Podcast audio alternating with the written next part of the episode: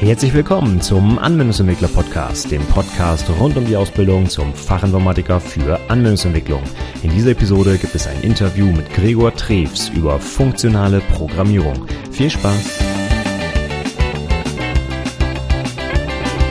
Hallo und herzlich willkommen zur 106. Episode des Anwendungsentwickler Podcasts. Mein Name ist Stefan Macke und heute habe ich wieder einen spannenden Interviewpartner gewinnen können. Und zwar Gregor Treves. Den habe ich auf der Java Land dieses Jahr 2017 kennengelernt. Und er hat einen Talk gehalten über funktionale Programmierung, beziehungsweise einen kleinen Teil der funktionalen Programmierung, nämlich das Combinator Pattern. Und wir sprechen heute über funktionale Programmierung allgemein, aber auch, wie er seinen Vortrag vorbereitet hat und über Fachartikel, die er geschrieben hat und so weiter. Also viele spannende Themen heute dabei, bestimmt auch für dich. Zum Beispiel auch nochmal der Aufruf, ein eigenes Blog zu starten, um in diesen ganzen Konferenz, Artikel, äh, Kram und so einzusteigen. Und natürlich das Hauptthema, wie gesagt, funktionale Programmierung. Also fast eine ganze Stunde Hardcore-Content über funktionale Programmierung, die sicherlich heute in der Programmierung immer, immer wichtiger wird und die du dir auch unbedingt anschauen solltest, wenn du die nächsten Jahre noch als Softwareentwickler arbeiten möchtest, sage ich jetzt einfach mal ganz platt. So, und da wir wirklich ein sehr langes und spannendes Interview vor uns haben, höre ich jetzt auch auf mit dem Vorgeplänkel und wir steigen direkt ein ins Interview. Viel Spaß dabei. Hallo Gregor, schön, dass du da bist und ich fange einfach mal mit so einer Standardfrage an. Äh, wer bist du? Was machst du? Erzähl doch einfach mal ein bisschen was über dich. Ja, also erstmal hallo Stefan, danke für die Einladung. Das ist äh, sehr nett von dir, da habe ich mich drauf gefreut auf diesen Termin. Also ähm, ich bin der Gregor, ich bin 31 Jahre alt, ähm, ich bin einer der Mitorganisatoren der Java User Group in Mannheim und bin freiberuflich unterwegs. Das bedeutet, ich bin in Java-Themen unterwegs, aber jetzt auch dem nächsten Security-Bereich und mache da ein bisschen und teste da ein bisschen was. Äh, so bei Java-Bereich habe ich mich Richtung funktionale Programmierung auch äh, spezialisiert, aber da werden wir später noch sicherlich viel drüber reden. Mhm. Ja, funktionale Programmierung auf jeden Fall steht ganz oben auf der Agenda hier. Das ist ja ein absolutes Hype-Thema auf jeden Fall. Oder ist schon kein Hype-Thema mehr, ist eigentlich schon Standard.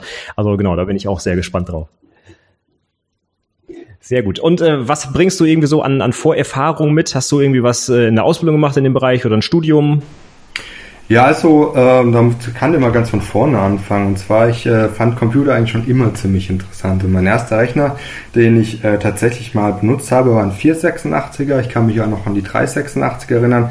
Das ist jetzt inzwischen auch schon für die ich glaube, äh, für die gerade Neueinsteiger auch schon wieder ein bisschen länger her. Ähm, also es gibt auch welche, die noch mit Amiga gearbeitet haben.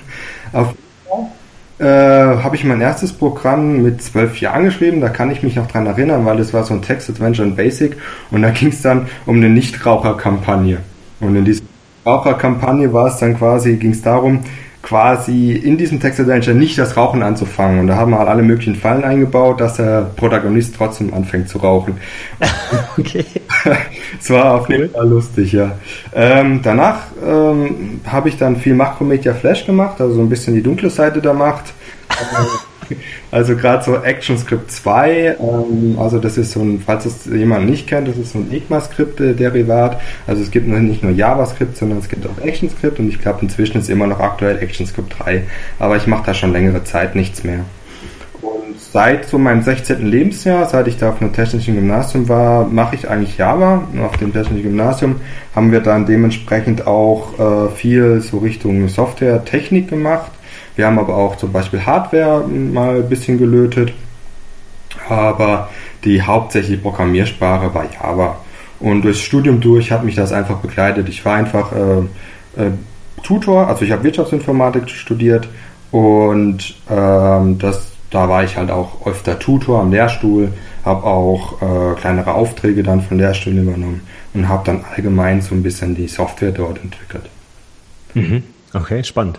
Äh, kurze Nachfrage mit dem Flash und so weiter. Hat das irgendwas mit Cold Fusion auf Serverseite zu tun? naja, Cold Fusion war es ja so, soweit ich mich erinnere, da darf ich mich jetzt nicht festnageln, äh, ist ja auch sowas wie eine serverseitige Programmiersprache. Das ActionScript, das kannst du dir eher so vorstellen wie das JavaScript, nur dass es halt Flash quasi, also beides kommt von Macromedia, sowohl Flash als auch Cold Fusion, damals noch, jetzt inzwischen Adobe. Ähm, und dieses Micrometer Flash, das ist in der Sandbox ausgeführt worden oder wird immer noch ausgeführt bei dir auf dem, äh, auf dem im Browser. Und da ist es dann tatsächlich so, dass diese Sprache, also dieses ActionScript dann auch lokal auf dem Klienten ausgeführt wird. Das heißt, nicht unbedingt serverseitig. Ah, okay. Ja. ja. Aber du meinst gerade dunkle Seite der Macht, also kann ich nachvollziehen. Aber ich hatte jetzt gerade, äh, ich komme heute gerade von den IHK-Prüfungen und wir hatten wirklich auch ein Projekt, was heute noch mit Cold Fusion umgesetzt wurde. Deswegen oh. fällt mir das gerade spontan ein. Ja. Oh, Wahnsinn, ja. ja, Wahnsinn, das haben wir auch alle gedacht. Super. Oh, ja, gut. Ja, sehr spannend. Super. Aber ähm, wenn das so die dunkle Seite der Macht ist, mit was arbeitest du denn äh, lieber oder was setzt du im Alltag so ein für Sprachen? Also ich mache hauptsächlich Java-Entwicklung. Ähm, nebenbei habe ich auch so ein bisschen angefangen mit Kotlin, aber Java ist halt immer noch so das Hauptaugenmerk. Also weil ich auch schon relativ lange dabei bin, wenn ich jetzt mal rechne, äh, sind es doch schon 15 Jahre, die ich das entsprechend mache. Jetzt bestimmt nicht äh, professionell, das muss man dazu auch sagen, aber trotzdem beschäftige ich mich damit schon seit 15 Jahren. Und ähm, da kenne ich mich einfach am besten aus. Ähm, es gibt aber es gibt aber auch durchaus Programmiersprachen, jetzt so Beispiel Kotlin und Scala, die mir auch sehr gut gefallen, weil es einfach so ein paar Themen gibt, die, es bei Java einfach nicht gibt. Und so eine tatsächliche Lieblingsprogrammiersprache habe ich nicht. Ich finde Scala durchaus faszinierend, weil einfach sehr viel dabei ist. Also gerade sowas, was anbelangt wie Type-Level, Type-Level-Programmierung, Programming aber leider ist bei Scala auch so, dass man eine relativ steile Lernkurve hat und die Syntax ist manchmal echt ein bisschen zum Weg. Das muss man schon sagen. Äh, und ähm, das ist aber auch so, dass Scala halt auch, die, auch eine Forschungssprache ist. Zumindest wird es auch bei der Äpfel immer weiterentwickelt und dort ist es dann halt so, dass äh, auch immer der neueste, also der neueste, neueste Zeug halt reinkommt und da ist es halt oft so, da fragt man sich halt, ob das halt so praktikabel ist. Sicherlich gibt es dann Anwendungsfälle äh, und sicherlich weiß ich da auch noch nicht, noch, noch nicht genug, um die alle zu kennen, aber ähm, das ist schon sehr vollgepackt Skala. Was jetzt halt auch mit Dotti kommt, soll es ja deutlich vereinfacht werden, aber ich bin jetzt gar nicht so weit drin, um zu sagen, okay, ähm, das, das, das betrifft mich jetzt. Was ich jetzt ein bisschen praktikabler finde auf der anderen Seite ist dann Kotlin. Äh, da habe ich auch ein kleines Hobbyprojekt mal ein bisschen gestartet. Das ist so ein kleiner Event-Store. Ähm, da werden halt Events gespeichert auf der lokalen Festplatte und man kann die halt wieder abspielen und auch den ganzen Store mit Query bauen. Äh, und da war Kotlin doch sehr angenehm von der Hand, also es hat mir sehr gefallen.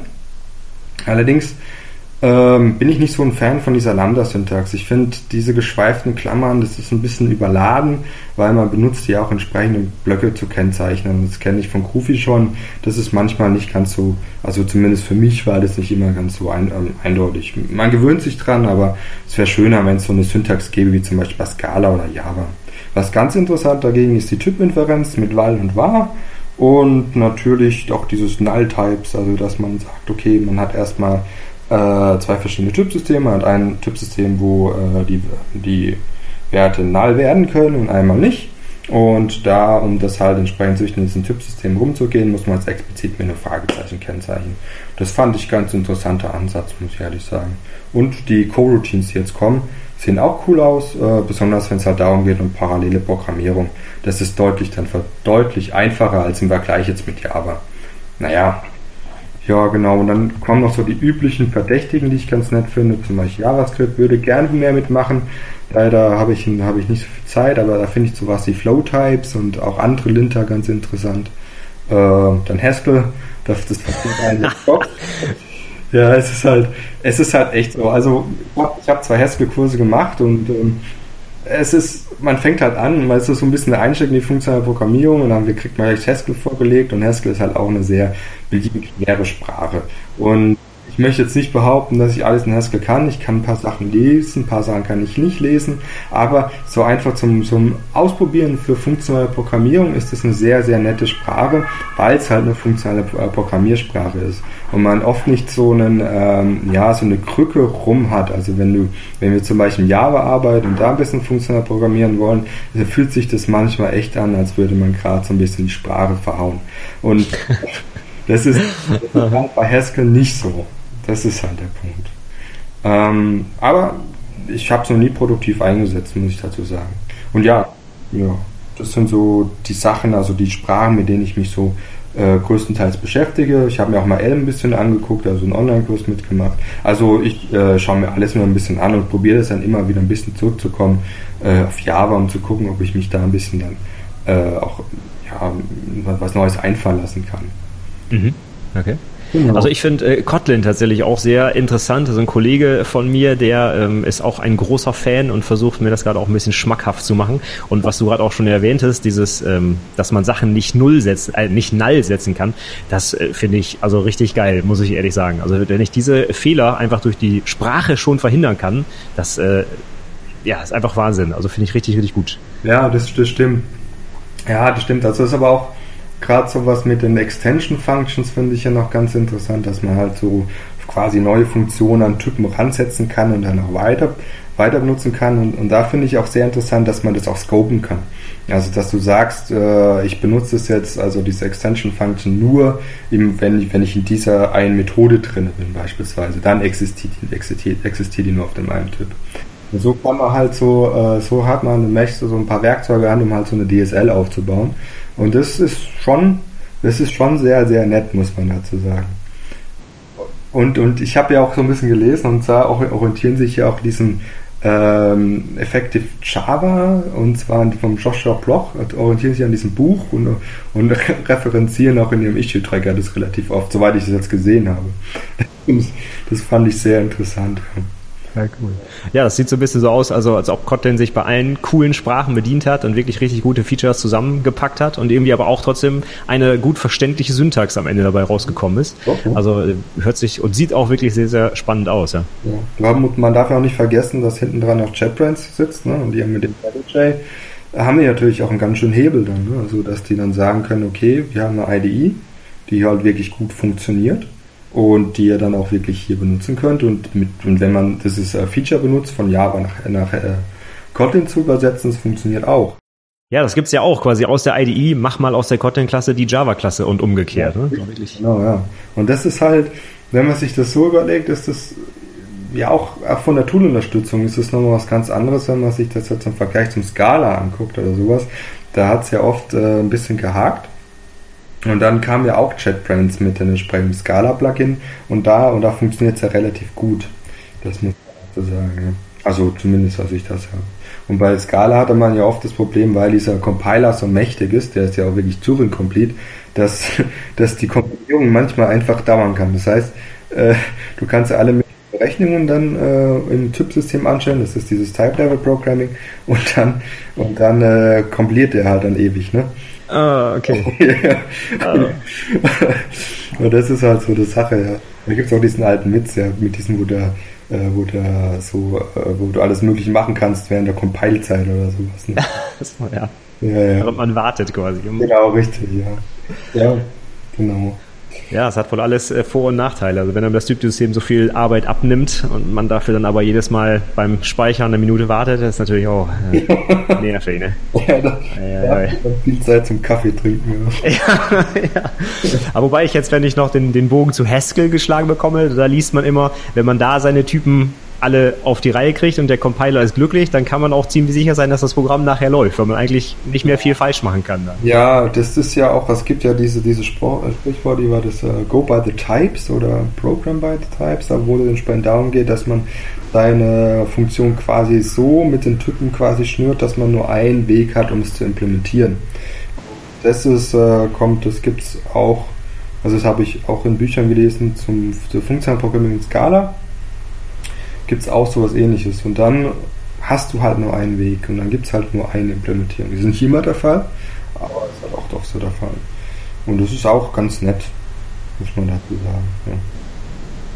Ja, ich finde es auf jeden Fall spannend zu sehen bei so vielen unterschiedlichen Sprachen, dass man die Ideen, die man da mitbekommt, auch irgendwo dann wieder mit in seine Arbeit ja zurückbringen kann. Und in Java sehen wir es ja, da kommen ja wirklich jetzt auch langsam mal so ein paar nette, moderne, funktionale Konzepte wieder zurück in die Sprache. Und wenn ich dann schon in anderen Sprachen damit mal geübt habe, dann kann ich es ja auch in meinem Dayjob quasi bei der ganz normalen klassischen Java-Entwicklung dann benutzen. Ja, das stimmt. Also was ich dann immer so probiere, wenn ich gerade so Sachen lese, dass ich probiere, die halt immer so ein bisschen nach Java zu bekommen. Das heißt, ich setze mich hin und frage mich dann tatsächlich, wie kann ich das denn umsetzen, nehme irgendwie so einen kleinen Use Case, zum Beispiel sowas in der Transaction und frage mich halt, okay, wie kann ich das jetzt funktional darstellen? Und dann kommt man halt dann schon zu genau die gleichen Fragestellungen, die man eigentlich vorhin in der anderen Sprache hat, aber hat eine Syntax an der Hand, die man kennt. Und da ist nur noch, da ist halt nur noch, äh, sagen wir mal, die, die Umsetzung das Problem und nicht unbedingt die Syntax an sich. Dann kann man später, wenn man das Konzept verstanden hat, kann man dann nochmal zurückgehen. Also zumindest habe ich gemerkt, dass ich dann, äh, wenn ich das Verständnis in der Sprache, Sprache habe, die ich äh, syntaktisch verstehe, ist es für mich einfacher, dann auch wieder rück, äh, rückwärts zu gehen zu einer anderen Sprache, die ich vielleicht noch nicht ganz so gut kann. Und das, äh, ja, so kann man dann äh, relativ, nicht schnell, aber ich glaube relativ effektiv auch das Lernen. Das, das ist, ich glaube, in die Richtung geht das ganz gut. Mhm. Ja, das ist ein gutes Stichwort. Wie, wie kann man sowas lernen oder wie hast du das gelernt? Ich meine, also wenn ich jetzt aus Sicht äh, eines Ausbilders spreche, bei den IHK-Prüfungen wird halt rauf und runter die Objektorientierung gelehrt. Und das ist halt heute immer noch das Paradigma, was man einfach auswendig drauf haben muss. Funktionalprogrammierung sehe ich da noch nicht so viel. Hin und wieder sieht man in dem Code, den die Prüflinge abgeben, dann mal so einen kleinen Lambda-Ausdruck und dann fragt man auch mal nach, was ist denn das? Aber dass man zum Beispiel über die Konzepte der funktionalen Programmierung so spricht wie über die Objektorientierung, das ist heute bei weitem noch nicht der Fall, würde ich sagen. Mhm. Aber wie, wie würdest du denn oder wie, wie bist du denn da vorgegangen, um die, in die funktionale Programmierung einzusteigen? also, es, also es war irgendwie so, am Anfang kam Java 8 auf. Also Java 8 war draußen und ich habe mir gedacht, hey, jetzt gibt's Lambdas. Jetzt, und jeder spricht von funktionaler Programmierung. Jetzt muss ich auch mal hinsetzen, weil anscheinend versteht es ja jeder. genau. Dann habe ich mich äh, hab ich tatsächlich ähm, mich mal hingesetzt und habe den Haskell-Kurs gemacht. Also online bei edX, glaub war das. Das war mit dem, äh, der das Link gemacht hat bei Microsoft. Äh, das ist so ein Niederländer. Der hat immer so tolle Batik-T-Shirts an. Äh, okay. Meier, Meier, ich habe Erik Meier ist das, ja. Okay. Hm? Das ist immer ganz, der ist ein ganz, ganz, äh, ganz netter Kerl. Und äh, der hat dann entsprechend Haskell gemacht und ist dann, ähm, hat dann so ein Buch vorgelegt. Ähm, das habe ich auch noch auf, auf meiner Platte. Und das geht dann in auch, ähm, auch irgendwas Haskell-Programmierung. Das haben wir dann durchgemacht. Und da war ich dann erstmal so ein bisschen, okay, jetzt hast du ein bisschen was verstanden, aber war weit noch nicht alles. Und der Zeit war das dann auch so, habe ich mir ein bisschen umgeguckt auf der JVM, was gibt's denn Funktionales und dann kam halt einfach Scala auf. Ne? Äh, klar, es gibt noch so aber dieses Closure und es gibt bestimmt auch Frege, aber Frege ist ja nur Haskell auf JVM. Jetzt immer nahe treten zu wollen, da kenne ich mich auch nicht ganz genug aus. Also gesagt, okay, das machst du mal Scala, das ist nicht ganz so weit weg von Java, habe ich gedacht und habe mir dann halt das Buch gekauft, Function Programming in Scala. Und das Buch habe ich angefangen, das ist äh, muss ich ehrlich sagen, ist eines der besten, besten Bücher, nicht nur über Scala, sondern allein zu funktional Programmieren, funktional, funktional Programmieren allgemein. Und das habe ich äh, dann angefangen durchzumachen. Und das Tolle an dem Buch ist, dass man zu jedem Schritt auch eine Aufgabe bekommt. Und die sagen auch einem direkt, ja, man kann das Buch auch mal eine Zeit lang weglegen und einfach mal selber loslaufen und gucken, ob man das irgendwie verstanden hat. Und das habe ich dann gemacht. Und Dazu muss man auch noch sagen, in Darmstadt, also ich wohne in Mannheim, und in Darmstadt, das ist nicht allzu weit weg, gab es damals auch eine Scala User Group, oder gibt es immer noch, äh, die nennt sich Scala Enthusiasts, und die haben damals angefangen, das Buch durchzumachen. Und da bin ich dann halt öfter mal hingefahren und habe halt dann auch ein bisschen, habe auch mitgemacht. Ähm, und das war immer ganz nett, weil dann hatte man einen recht guten Austausch und man hatte auch ungefähr gleiches Lernniveau und war auch immer äh, gut dabei. Und so war halt mein Einstieg. Also auf der einen Seite habe ich halt Bücher und Online-Kurs gemacht, habe aber mir auch eine Community gesucht, um das so ein bisschen zu diskutieren. Und ich glaube, wenn man so Feedback bekommt von anderen Leuten und deren Lösungsansätze sieht, ist es immer auch ein guter Lerneffekt, muss, denke ich schon. Mhm. Genau. Ja, das ist ja äh, super cool. Also quasi so eine Art Buchclub und man trifft sich auch wirklich offline und diskutiert dann über die Sachen, die man da gelernt hat. Das finde ich ja richtig gut. Ja. Genau, ja. Aber das ist dann mit der Zeit, ich glaube bei Kapitel neun oder zehn ist es dann eingeschlafen und ich bin auch nicht so oft mehr hingegangen. Also die anderen Kapitel habe ich dann auch selber gemacht oder beziehungsweise bin noch dabei. Also ich habe es auch noch nicht ganz durch, äh, aber bei den größten, also größten Teil habe ich durch. Und es ist halt ein Buch, das ist halt, das fordert schon sehr stark, wenn man davon keine, keine Ahnung hat. Äh, aber das Tolle an diesem Buch ist auch, dass noch ein äh, schönes kleines äh, Komplement, Komplement Book, also ich weiß gar nicht, Booklet quasi dazu gibt äh, wo nochmal schön die Hintergründe erklärt werden mm, und auch nochmal weiterführende Informationen einfach gegeben werden. Und das kann man sich sogar kostenlos runterladen. Okay. Ah, cool. Das ist immer gut. Kostenlos ist gut, Azubis, die haben nicht so viel Geld. Sehr gut. Ja, aber man muss so sagen, ich glaube ganz ehrlich, das Buch lohnt sich für alle, die sich da auch prinzipiell jetzt einfach mit funktional Programmieren, Programmieren, äh, Programmieren auseinandersetzen wollen. Sei es jetzt, auch wenn sie kein Scala mögen, sie müssen danach ja nicht unbedingt Scala machen, aber die Konzepte kann man auch äh, größtenteils nach Java übertragen, bis auf die hinteren Kapitel. Das funktioniert dann nicht mehr. Mhm. Was würdest du denn sagen? Was wären denn so die, die zentralen Konzepte? Also wir haben zum Beispiel immer so eine Standardprüfungsfrage, das ist, was kennzeichnet die Objektorientierung? Und dann wollen wir immer hören, Kapselung, Vererbung, Polymorphie. Kann man so eine Liste auch aufstellen für funktionale Programmierung oder ist das eher schlecht? Ja, ja so ich das ist das, das Problem ist, was ich mir da immer so, so tue. Ähm, ich meine, äh, ist, die, ist halt, ist, ist halt ein neues Paradigma. Also es ist einfach eine komplett andere Denkweise. Und diese andere Denkweise, ich habe, ich bin da total unvorgenommen reingekommen und, und die Frage, die zielt ja schon ziemlich darauf hinauf, okay, was sind jetzt die Kernpunkte? Und das verstehe ich schon. Und ich habe da ein bisschen so ein bisschen so überlegt und ich glaube, was, was, was ich als zentrale Punkte so bei der funktionalen Programmierung hervorheben möchte, ist so dieses einfache Nachvollziehen vom Verhalten. Wenn wir zum Beispiel die Objektorientierung betrachten und da äh, mal in so eine Methode reingehen, die zum Beispiel, sagen wir mal, ja klar machen wir mal eine Transaktion, sagen wir haben mal ein DAO und wir machen, äh, haben dann so eine Update-Methode, die führt dann irgendwelche Updates auch von Entity aus und, für, und gibt aber nichts zurück. So, was bedeutet es denn jetzt von außen, wenn wir drauf, wenn wir da drauf schauen auf so eine, auf so eine Methode? Von außen sieht es für uns aus, als würde überhaupt nichts passieren, weil wir einfach nichts zurückbekommen, mit dem wir irgendwie was anfangen können. Der einzige Weg, wie wir wirklich erfahren können oder irgendwie das, was passiert ist, ist, wenn wir zum Beispiel im Test sowas mocken. Also wenn wir sagen, wir mocken jetzt den Entity Manager oder den oder immer da involviert ist oder die Session bei Hibernate. Das Problem ist dann allerdings, das ist auch relativ schwer, also in der Wild, in der freien Wildbahn macht uns das so ein Produktionssystem, macht es uns relativ schwer, das wirklich nachzuvollziehen, was denn tatsächlich passiert ist, wenn jetzt mal ein Fehler auftritt. Und gerade wenn dann so Nebenläufigkeit noch, ein, noch einbezogen wird, also wenn wir dann so Loks haben und alles, dann äh, ist es oft, kommen ja diese ganzen heißen Bugs dann langsam mal hoch, ne? Also so Bugs, die verschwinden, wenn man drauf guckt. Ja. und, und, das ist halt bei funktionaler Programmierung ist es recht schön, weil man sagen kann, okay, ähm, wir haben eine Funktion und die das einzige, wenn eine Funktion, was die machen darf, da gibt es eine Beschränkung von Funktionen, also sogenannte pure Funktion, ist zu sagen, dass sie quasi nur auf den, mit den Werten arbeiten darf, die sie, die sie bekommen hat und darf auch nichts außerhalb der Funktion an sich berühren. Das heißt, man sagt, man hat auch keine Nebeneffekte.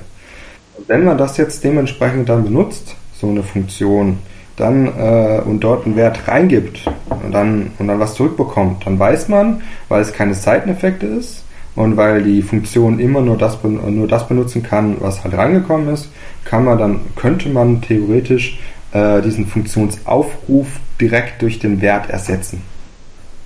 Und dann äh, kann man das auch einfach nachvollziehen. Das ist gemeint mit diesem Nachvollziehen von Verhalten.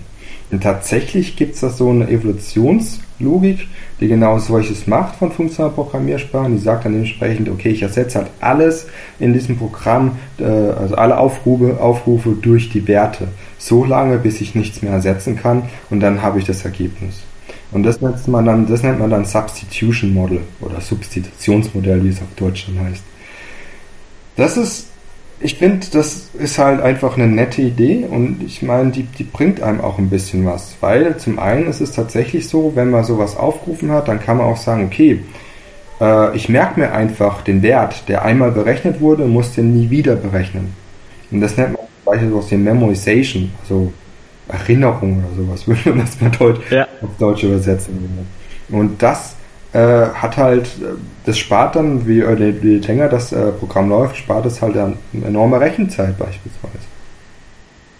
Ähm, dann, was ich auch sehr nett finde von funktionaler Programmierung, ist auch, dass wir so eine Trennung haben von der eigentlichen Beschreibung des Programms und der Ausführung. Das heißt, wir können zuerst ein Programm beschreiben, das heißt, sagen wir mal eine Transaktion. Wir beschreiben beispielsweise, wie so eine Transaktion aussehen soll und dann können wir sie eigentlich erst rennen lassen gegen halt irgendeinen Entity Manager, den wir hier dann geben.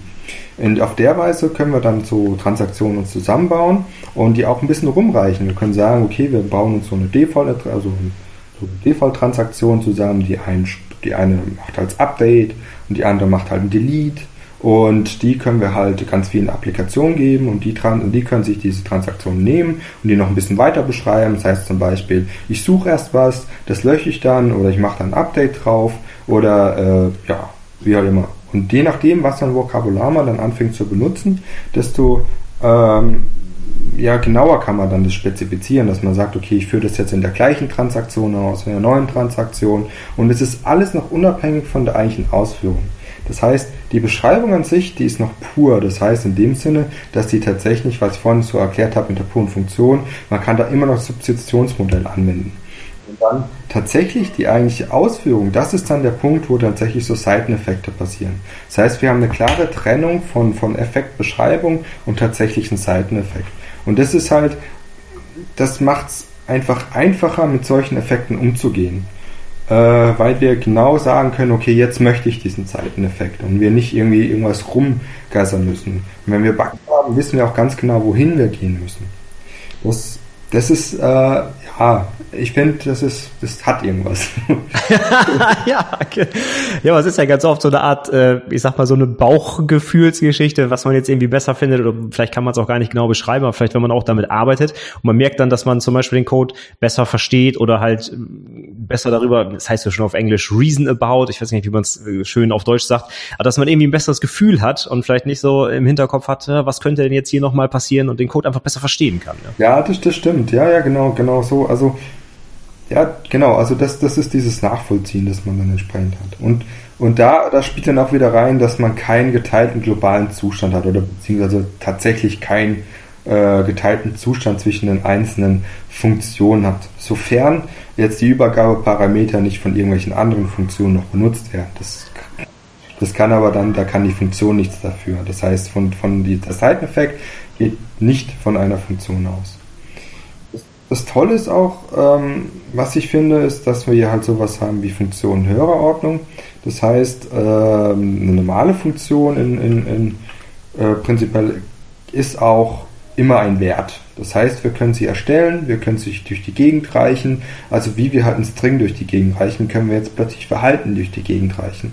Wir können dann auch sogenannte Funktionen höherer Ordnung bauen, die wieder Funktionen entgegennehmen oder auch zurückgeben und oder auch zurückgeben.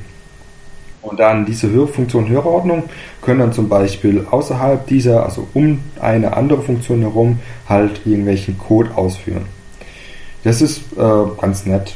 Ähm, man sieht es zum Beispiel, äh, die, ich glaube, die bekannteste Funktion Hörerordnung wird wahrscheinlich Compose sein, also einfach zwei Funktionen zu so einer neuen Funktion zusammenbauen, äh, die halt äh, zuerst das die eine Funktion aufruft, dann mit dem Ergebnis die andere Funktion aufruft.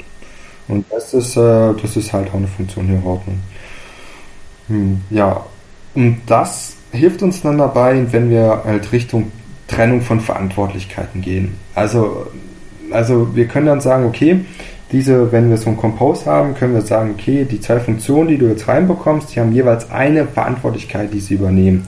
Das kann zum Beispiel sein, dass die eine, äh, bei einem Parser kann es beispielsweise sein, dass die eine erkennt ähm, eine Nummer oder eine Zahl, besser gesagt, und die andere ähm, erkennt einen Buchstaben. Und so eine Funktion höhere, höherer Ordnung kann dann sowas sein, die heißt dann zum Beispiel many. Und dann äh, kann ich plötzlich äh, mit äh, der Funktion ähm, ähm, von, von, die ich erkenne Buchstaben und ich erkenne Zahlen und Many kann ich plötzlich beliebig viele alphanumerische Zeichen erkennen.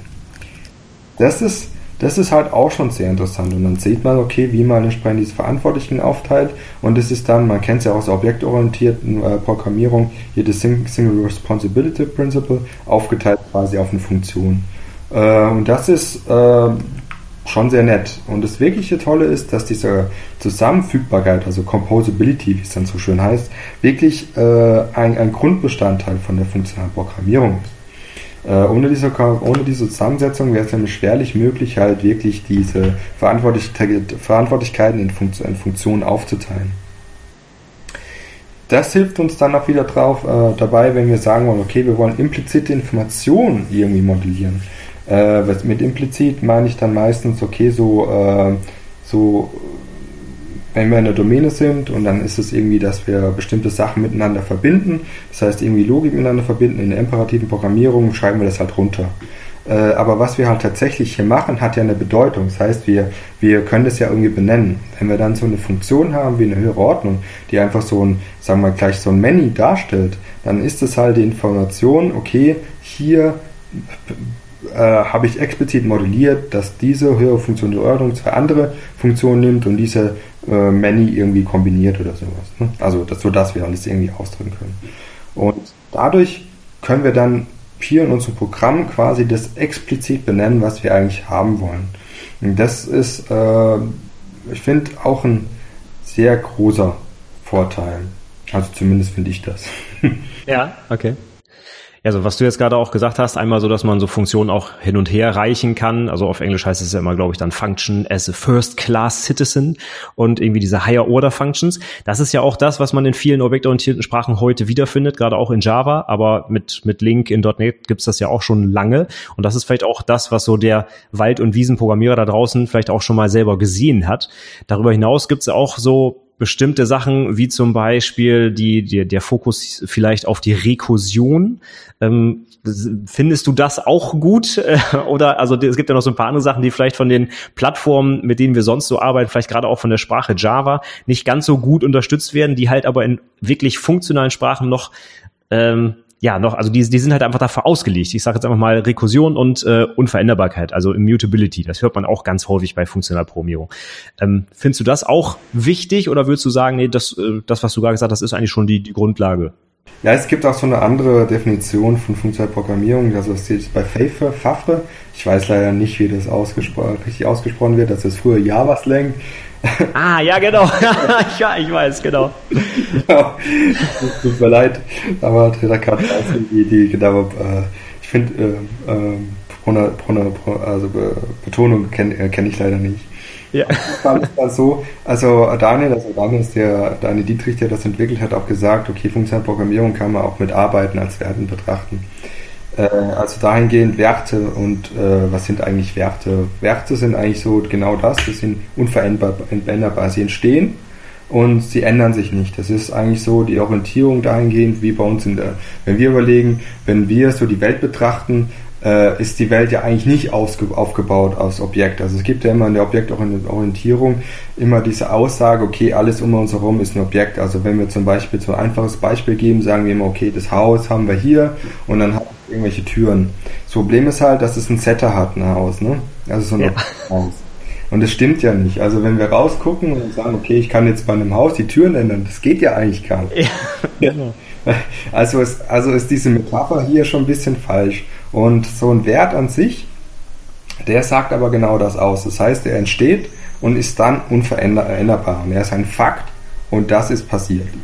Und äh, wenn wir das so ein bisschen nachvollziehen und wenn wir halt mit dem arbeiten, dann ist es natürlich, dass der im, äh, im, also nicht, nicht veränderbar ist.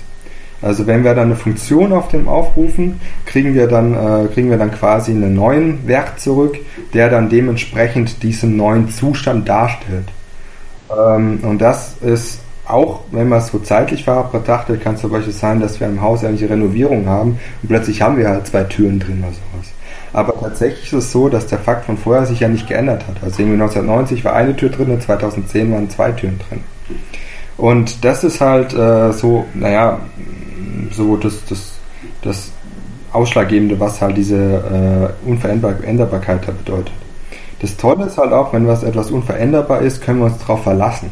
Wir können uns sagen, okay, das ist einmal da, also müssen wir, müssen wir nicht immer gucken, okay, hat sich das jetzt geändert oder nicht, sondern wir wissen ganz genau, wenn wir das haben, dann hat sich das auch nicht geändert. Und da kommen ja auch immer so die Sachen rein, was du ja vorhin noch, äh, ich weiß gar nicht, ob du es schon angesprochen hast, mit so Datenstrukturen beispielsweise, was wir auch gerade so bei Java sehen. Also beim normalen Java haben wir leider äh, veränderbar, was heißt leider, es gibt halt, die Standardbibliothek hat sind veränderliche Datenstrukturen. Und das, das Problem ist halt, äh, dass das mit der funktionalen Welt, wenn man das so werteorientiert betrachtet, nicht wirklich gut kombiniert. Und da gibt es dann auch so Lösungen, das nennt sich dann pure funktionale Datenstrukturen und dann sagt man einmal, die sind nun veränderlich und persistent. Das heißt dementsprechend einmal, wenn sie entstehen, äh, können sie nicht mehr geändert werden und persistent dahingehend, wenn wir dann eine Funktion mit denen aufrufen, kriegen wir eine neue Struktur, die quasi ähm, die, die, alte, die alte nicht verändert. Äh, um, um das halt ein bisschen möglichst effizient irgendwie zu äh, gestalten, gibt es sowas wie äh, also ähm, Sharing, Structural Sharing nennt sich das auf Englisch. Äh, der deutsche Begriff. Also ja, genau. Das ist übersetzt irgendwie so eine Sache. Aber das geht einfach darum, dass wir zum Beispiel, wenn wir uns einen Baum betrachten, heißt es dementsprechend auch, weil wir den Insert irgendwie aus, ausgeführt haben, kriegen wir jetzt nicht einen komplett neuen Baum, sondern einfach nur äh, eine neue Ref eine Referenz, wo dieses äh, wo der, wo quasi der eine Teilbaum immer noch der alte Baum ist und der andere Teil und der andere Teil quasi schon der, der neue Knoten halt angefügt wurde. Und dadurch haben wir halt sowas wie, äh, können wir die Struktur teilen und dann ist quasi so ein Insert kein Clone und Add, sondern dann ist es einfach nur, okay, ich mache einen neuen Pointer, äh, äh, mache da einen neuen, neuen Teilbaum auf, verlinkt den alten, fügt den Knoten rein und schon ist gut. Und das ist halt ähm, effizienter. Klar, manchmal ist es ist nicht immer so schnell wie zum Beispiel tatsächlich, wenn wir in Memory arbeiten, aber es ist, es ist schon sehr schnell. Also das ist äh, schon, glaube ich, ganz gut genug. Und das ist auch sowas wie zum Beispiel jetzt Java, also Favre, ich nenne es jetzt Favre, in die, ja. Richtung, in die Richtung geht. Also da haben wir ja gerade solche äh, Strukturen, die also pure funktionale äh, Datenstrukturen. Also da haben wir also Listen, die halt Linklisten sind und da ist es halt, können wir auch die Strukturen entsprechend dann äh, teilen. Hm? So haben wir stolze Wörter gefunden. Und, genau. Und genau, und äh, das ist äh, dann ganz interessant, weil wenn wir dann so arbeiten können, dann können wir auch so funktional auch ein bisschen weitergehen, dann können wir auch effizient funktional arbeiten. Und das ist nämlich so, auch wenn jetzt mit Java 8 also die ganzen Lambdas und alles eingefügt wurden, können wir bei Weitem jetzt nicht in äh, Java 8 jetzt alles Funktionale irgendwie, was bereits existiert, an, an Grundgerüsten oder Konstrukten benutzen.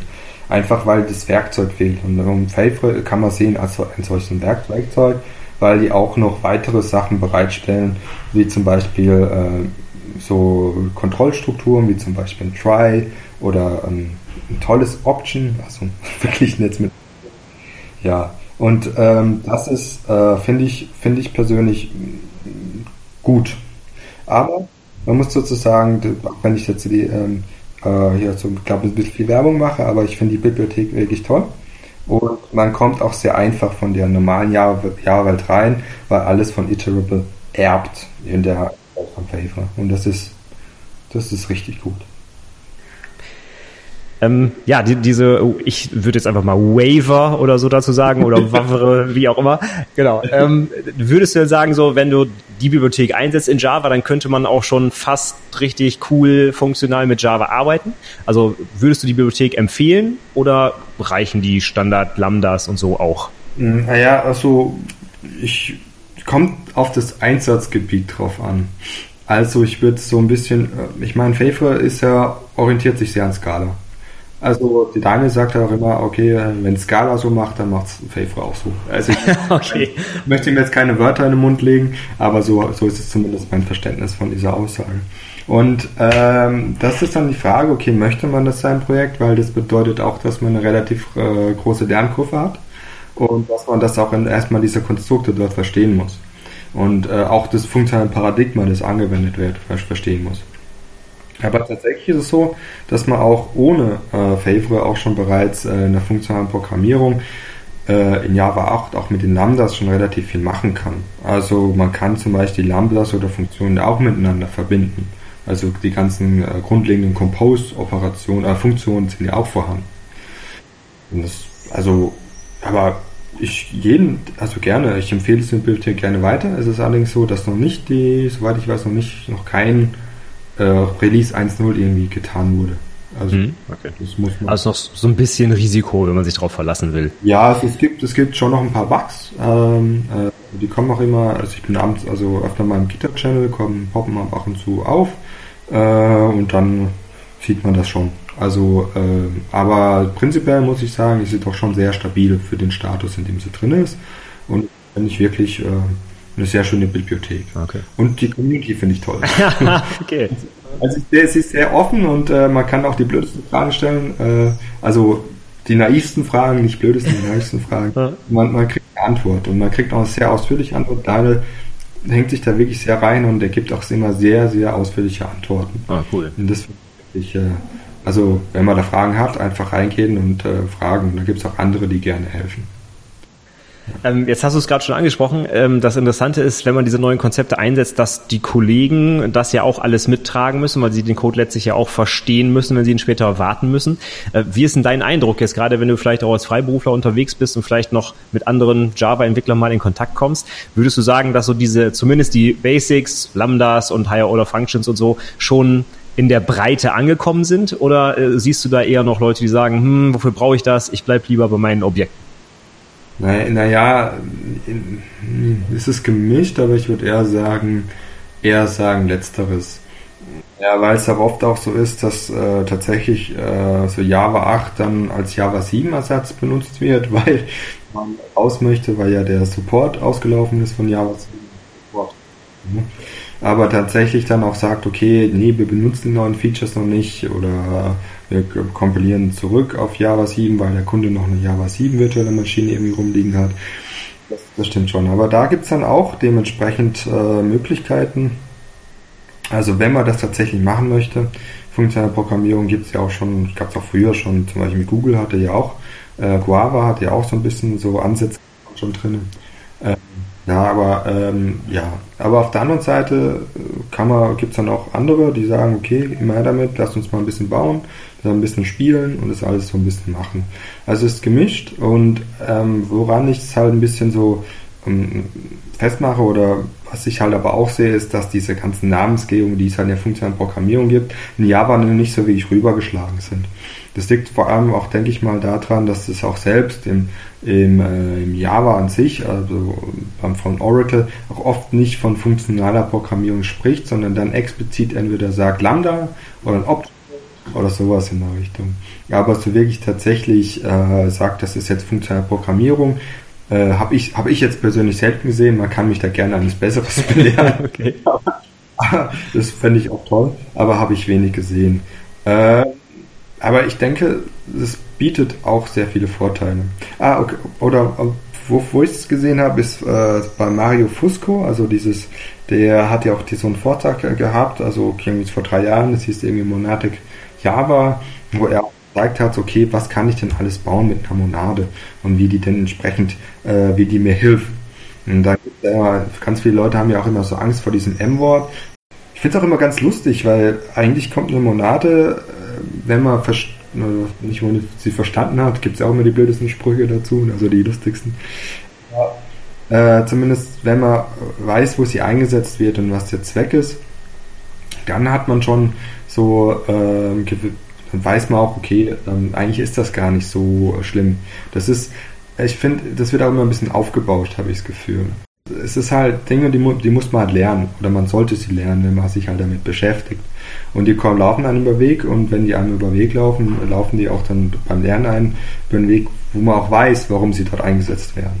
Zumindest war das, dazu muss ich jetzt die Werbung fürs Buban, Functional Programming Scala, war das sehr ausführlich dargestellt, warum ich jetzt eine Monade benutze und warum, äh, was das, äh, was das bedeutet. Okay. Also jetzt kommt natürlich der Spruch, äh, den ich, den man ganz häufig hört, wenn man äh, Monaden verstanden hat, kann man sie selber nicht mehr erklären. Und jetzt frage ich dich natürlich, kannst du mal in einem Satz erklären, was eine Monade ist? Ja, also ich, ich ich, ich würde es immer damit gehen, dass man es in den Computational Kontext, also dass man Werte in den Computational Kontext setzt. So, was meine ich denn damit? Also, wenn du zum Beispiel sagst, wenn du den Option an oder ein Option, nehmen wir Option, wir sagen nicht mehr Option, wir nehmen einfach Option oder was gleiche. Äh, ein Option oder ein Maybe auch genannt, ist einfach so, okay, der Kontext heißt, ähm, äh, die Monade hilft mir dann äh, mit Nullwerten umzugehen. Bei einem Try ist es dann dahingehend so, die Try-Monade hilft mir dann dahingehend zu sagen, okay, wie kann ich denn mit Exceptions umgehen? Also wie kann ich Exceptions handeln? Ein Either ist so ein bisschen, äh, ist so ein bisschen ein breiteres Try, womit, wo wir nicht nur äh, mit Exceptions gehen können, aber prinzipiell einen richtigen Weg haben, also right, oder einen, einen nicht richtigen Weg left und dann nicht, nicht unbedingt eine Exception drin stehen muss. Äh, deine Transaktion ist auch eine Monade, wo wir Funktionen drin haben, die in einem transaktionellen Kontext ausgeführt werden. Das sind alles so Dinge. Und eine Monade ist einfach nur, sie hat einfach zwei, die hat einfach zwei Funktionen, die halt die gewissen Gesetzmäßigkeiten äh, halt irgendwie ähm, gehorcht, sagen wir es einfach so. Und wenn, wenn sie dem gehorcht, dann können wir sagen, das ist eine Monade und dann können wir sagen, okay, wir können es auf bestimmte Weise benutzen. Und das kannst du dir vorstellen, als wäre es halt ein Interface. Ähm, und dieses Interface bietet uns halt gewisse Möglichkeiten. Nur, dass halt dieses Interface halt festgemacht ist, nicht unbedingt an, den, äh, an, an, einem eigenen Typ, das man jetzt erbt. Man kann es so modellieren, ist keine Frage, aber ausgedrückt halt durch diese Gesetze. Was man sagt, wir haben jetzt hier so einen äh, Assoziativgesetz. Äh, jetzt, jetzt, darf ich nicht lügen, weil die auswendig kann ich nicht. okay. Auf jeden Fall sind es drei Stück. Äh, und die helfen einem dann zum Beispiel sagen, okay, äh, wie kann ich denn Monaden miteinander verbinden und was ist, was ist gültig, wie kann ich Monaden miteinander verbinden.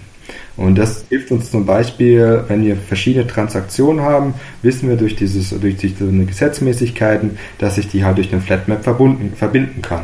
Und dann auch, äh, auch äh, sicher sein kann, dass ich die auch richtig, dass dieses Gesetz einge, eingehalten wird. Das ist prinzipiell so in der funktionalen Programmiersprache, dass wir sehr viel mit sogenannten Gesetzen arbeiten, die halt so äh, halt Eigenschaften von Funktionen beschreiben oder auch typ, äh, die mit Typen interagieren. Und das nennt man dann oft eine Algebra. Das hast du vielleicht schon gehört, so, so algebraische Datentypen und sowas. Also im Prinzip geht es darum, dass man sagt, wir haben halt entsprechend ähm, äh, Gesetze, wir haben Funktionen, die auf diese Gesetze angewendet werden und wir haben Typen, die in dieses, äh, die halt irgendwie auf denen diese Funktionen arbeiten. Und so können wir halt die Beziehungen zwischen den Funktionen halt irgendwie beschreiben und auch zwischen den Typen. Und äh, das ist halt das Werkzeug, was man dort hat in der Funktionalprogrammierung. Und das findet man dann auch, äh, da gibt es ja noch andere Wörter, zum Beispiel haben wir eine Monade und dann gibt es ja noch den Funktor. Aha und den, den Monoid und das Monoid. Und im Grunde ist es genau das Gleiche. Also man sagt, man hat halt einen Typ, man hat ein paar Gesetzmäßigkeiten, man hat ein paar, ein paar Funktionen, die da mit reinkommen. Und wenn man die einhält, hat man dementsprechend einen Funktor, einen Monoid oder eine Monade. Und da muss man sich auch nicht wirklich jetzt so große Gedanken drüber machen, okay, äh, muss ich das jetzt irgendwie äh, auswendig lernen oder muss ich jetzt Category Theory oder ja. sowas benutzen? Genau. Oder so. Das kommt, tatsächlich muss ich sagen, es kommt aus dem Bereich, aber es ist mehr als ein Hilfsmittel gedacht. Äh, also zumindest, weil ich mich mal ein bisschen auf Recherche gemacht habe, so ein bisschen in der Vergangenheit ge gesucht habe, wo, äh, woher funktionale Programmierung kommt. Es ist übrigens auch ein sehr guter Weg nachvollziehen, was für einen Weg so eine so funktionale Programmierung genommen hat. Ähm, war das halt einfach so eine Monade erstmal so zum Zweck, okay, wie können wir denn jetzt wirklich so Input-Output einbauen? Ähm, weil das Problem ist halt, äh, bei Funktionalprogrammierung, dass wir uns an dem Lambda-Kalkül quasi orientiert und orientieren. Und dieses Lambda-Kalkül ist im Allgemeinen erstmal äh, eine formale Sprache zur Untersuchung von Funktionen, wenn wir es mal ganz konkret sind. Das heißt, wir haben eine Grammatik und ein Alphabet und äh, also formal bedeutet, wir haben eine Grammatik und ein Alphabet, die, äh, die, die hat der Unwidersprüche, die mathematisches ähm, Dinge ausgedrückt werden. Und was das Lambda-Kalkül an sich macht, das beschreibt die Umwandlungsdinge, wie Funktionen beispielsweise auf Argumente angewendet werden kann. Das heißt, äh, da geht es eher darum, okay, so Berechenbarkeitstheorien. Was ist berechenbar, was ist nicht berechenbar? Das ist keine praktische Programmiersprache.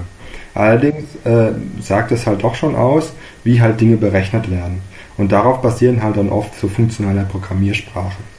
Und äh, wenn wir nun halt die äh, dieses äh, darauf basieren, ist jetzt die Frage, wie gehen wir jetzt mit IO um? Weil äh, in diesem Lambda-Kalkül ist es halt, ist, also wird kein globaler Zustand benutzt. Und ähm, dann muss man sagen, okay, wie können wir denn trotzdem noch ein bisschen äh, dem Lambda-Kalkül so ein bisschen Rechnung tragen und trotzdem IO benutzen?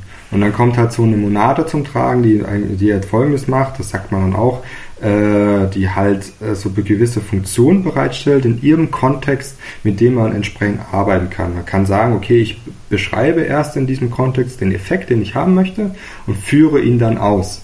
Und tatsächlich ist dann diese Beschreibung äh, wirklich äh, pure functional, das heißt, die ist pur, diese Beschreibung, aber das, was danach kommt, also diese Ausführung, das kann Seiteneffekt darstellen. Das muss es aber nicht. Und weil diese Ausführung an sich immer durch sogenannten Interpreter ausgeführt wird, der quasi das, was du in der Monade geschrieben hast, dich anschaut und dann interpretiert. Und ähm, ja, und daher kommt diese, diese Monade quasi. Die hat man sich quasi ausgeliehen. Genauso wie man sich, äh, wie man gesagt hat, okay, wir machen das jetzt mal mit einem Lambda-Kalkül. Man leiht sich das so Zeug aus. Und das ist halt auch so eine, so eine Sicht, also ich glaube, das ist, wenn man es mal so eine Sichtweise drauf gewinnt, das sind ja auch nur Menschen, die haben ja nach Lösungen ja. gesucht. Das ist ja kein, das ist ja keine Magie. Und, und, äh, und die haben halt hier Lösungen gefunden, die vielleicht für, man, äh, für, für anderen, die, das, die, die, die sich nicht damit so auskennen, nicht gleich ganz offensichtlich sind. Und ich glaube trotzdem, dass das durchaus berechtigt ist.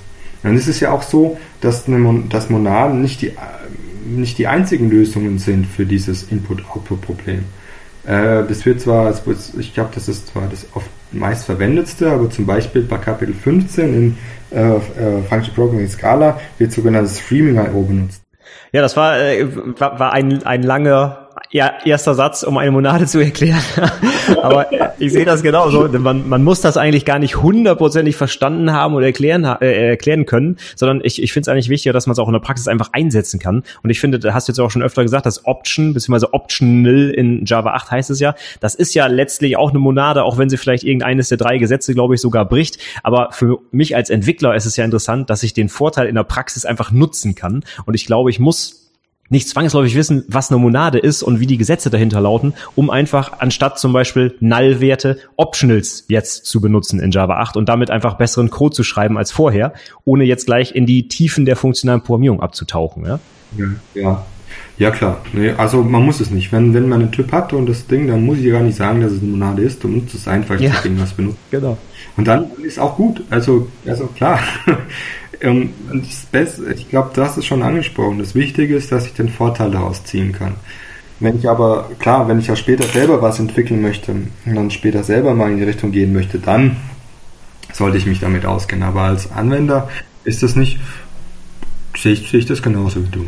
Also das, das sollte jetzt auch nicht äh, falsch rüberkommen. Für alle zukünftigen Prüflinge da draußen, die das irgendwann mal hören, sollte das Stichwort Monade in einer Prüfung fallen, muss man es natürlich erklären können, keine Frage. Und das ist auch nicht meine grundsätzliche Herangehensweise an die Programmierung, das nicht zu verstehen. Nur wenn wir darüber reden, dass man quasi in die funktionale Programmierung vielleicht, dass man da erstmal so ein bisschen Respekt vor hat, einfach wegen diesen ganzen Fachbegriffen. Aussage ist vielleicht, man kann einfach anfangen und was machen damit auch ohne gleich alles verstehen zu müssen. Ja? Aber ich glaube, das ist bei der Objektorientierung genauso. Ich bezweifle, dass ein Azubi, der damit anfängt oder auch allgemein ein Programmierer, sofort von Anfang an die Polymorphie vernünftig erklären kann. Ja? Das kommt dann einfach, wenn man es gemacht hat und dann ist das auch irgendwie gar nicht mehr so schlimm, rückblickend wahrscheinlich. Ja. Das, das stimmt, äh, ja, richtig. Also einfach mal anfangen. Ich muss dazu sagen, also auch wenn ich das jetzt hier so schön toll ein bisschen dargelegt habe, kann es natürlich sein, dass meine Erklärung immer noch Fehler enthält. Okay. Ähm, einfach mal nach, wo der Wissensstand ist. Also so, also ich, ich, baue, ich baue mir ja selber ein gewisses Erklärungsmodell auf. Ich habe ja einen gewissen Input und baue das halt einfach auf. Und da kann mich auch jeder berechtigen, der das irgendwie ein bisschen besser weiß kann das gerne machen. Also so, solange es halt irgendwie im Rahmen des, dessen bleibt, dass man da nicht, also nicht auf die persönliche Ebene. ja, genau.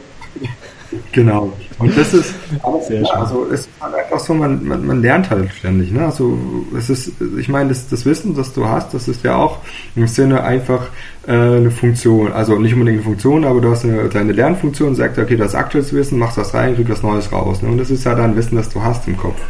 Und als das, äh, ich meine, ich meine, also zumindest nehme ich mal an, dass die meisten Menschen das nach bestem Wissen und Gewissen dann auch so wiedergeben. Also dann nicht so ähm, dann irgendwie so zu lügen oder so. genau, richtig. Ja, ich versuche mal so ein bisschen die Brücke zu schlagen, weil ich glaube, äh, in deinem Vortrag auf der Java Land, wo wir uns auch zum ersten Mal so, ich glaube, am Frühstückstisch getroffen haben, äh, da ging es auch um eine funktionale Umsetzung eines Problems in Java. Kannst du vielleicht kurz noch was dazu erzählen, worum es da eigentlich ging? Ja, äh, das ist ganz interessant und zwar ging es ums Combinator Pattern in Java 8. Also vorab so eine kleine Geschichte dazu, äh, wie ich auf das überhaupt gekommen bin ähm, oder auf das Thema selber gekommen. Ich habe ja angefangen, das Buch Function Programming Scala zu lesen und da war halt immer ganz oft die Rede von sogenannten Kombinatoren. Und ich habe mich halt gefragt, okay, was sind denn eigentlich Kombinatoren? Und äh, dann habe ich mich halt hingesetzt, habe dann entsprechend gegoogelt und ein bisschen nachgeschlagen, habe dann mal ein bisschen Beispielprojekt in Java gemacht und dann habe gemerkt, okay, Kombinatoren sind Funktionen, die wieder andere Funktionen nehmen und so komplexeren Funktionen. okay. das ist das Problem ist, wenn ohne Codebeispiele ist es ein bisschen schwer, schwierig Ja, zu erklären. stimmt. kann man sich das so vorstellen, dass so ein, äh, so, stellen wir so vor, wir sind im Validierungskontext und wir sind jetzt beauftragt zu sagen, okay, bitte, das ist übrigens auch das Beispiel, das ich da benutzt habe auf der Java, äh, zu sagen, okay, äh, bitte ähm, äh, validier, äh, validier jetzt diesen Nutzer. Und dann haben wir bestimmte Regeln, beispielsweise Nutzer ist valide, wenn er dies, also für diesen Dienst valide, wenn er jetzt irgendwie äh, älter als 14 ist und wenn er zum beispielsweise äh, die E-Mail halt äh, gültig ist. Und gültig kann dann sein, dass sie halt so ein Ad-Zeichen enthält. Und jetzt man, kann man diese Regel doch irgendwie auch zusammenbauen. Also zu sagen, okay, wir wissen, wir haben zwei Grundregeln. Das ist einmal, der Nutzer muss älter als 14 sein und die E-Mail muss ein Ad-Zeichen enthalten. Das heißt, das sind unsere zwei Primitive, die wir haben. Und wenn wir das jetzt miteinander verbinden wollen, zu einem, zum Beispiel Logis und, können wir einen sogenannten Kombinator benutzen. Das heißt, wir geben dem Kombinator beide Funktionen und er gibt uns eine Funktion zurück, der zuerst die eine, also dieses älter als 14 aus, ausführt und dann das Ergebnis mit einem und, also logischen und, verknüpft mit dem, was äh, rauskommt, wenn die, äh, wenn geprüft wird, wenn die E-Mail halt ein Ad-Zeichen enthalten soll. Und das ist dann tatsächlich, nennt man dann diesen, diesen, diesen, äh, diese höhere Funktion, die die beiden anderen Funktionen nimmt, nennt man dann Kombinator und die beiden anderen nennt man dann Primitive. Das heißt auch, dass so eine Primitive so die einfachsten Elemente in unserer Domäne beschreibt und ein Kombinator so diese Verknüpfungslogik halt enthält. Und da sind wir auch wieder schon dabei, okay, äh, das, ähm, also mit der Vertrennung von Verantwortlichkeiten. Das ist dann auch wieder, was hier rauskommt. Und auch wieder so Trennung von tatsächlich Beschreibung und Ausführung. Das heißt, ich kann erstmal die ganzen Funktionen miteinander verknüpfen oder die ganzen Regeln miteinander verknüpfen und dann die Regel, die rauskommt, kann ich dann zuletzt ausführen. Das heißt, ich beschreibe erst erst etwas und führe es dann wieder aus. Und das Tolle ist, dass ich dann das in einer, in einer Form machen kann, äh, wo ich ganz viele also Terme aus meiner Domäne benutzen kann. Zum Beispiel im Validierungskontext heißt es, kann es zum Beispiel sein, dass ich auch sowas wie Webvalidierung, sowas wie ein All-Combinator brauche, der dann sagt, okay, ich kriege ganzen, die ganzen Formulardaten äh, und validiere dann aus diesen Formulardaten den der Nutzer, der entstehen würde.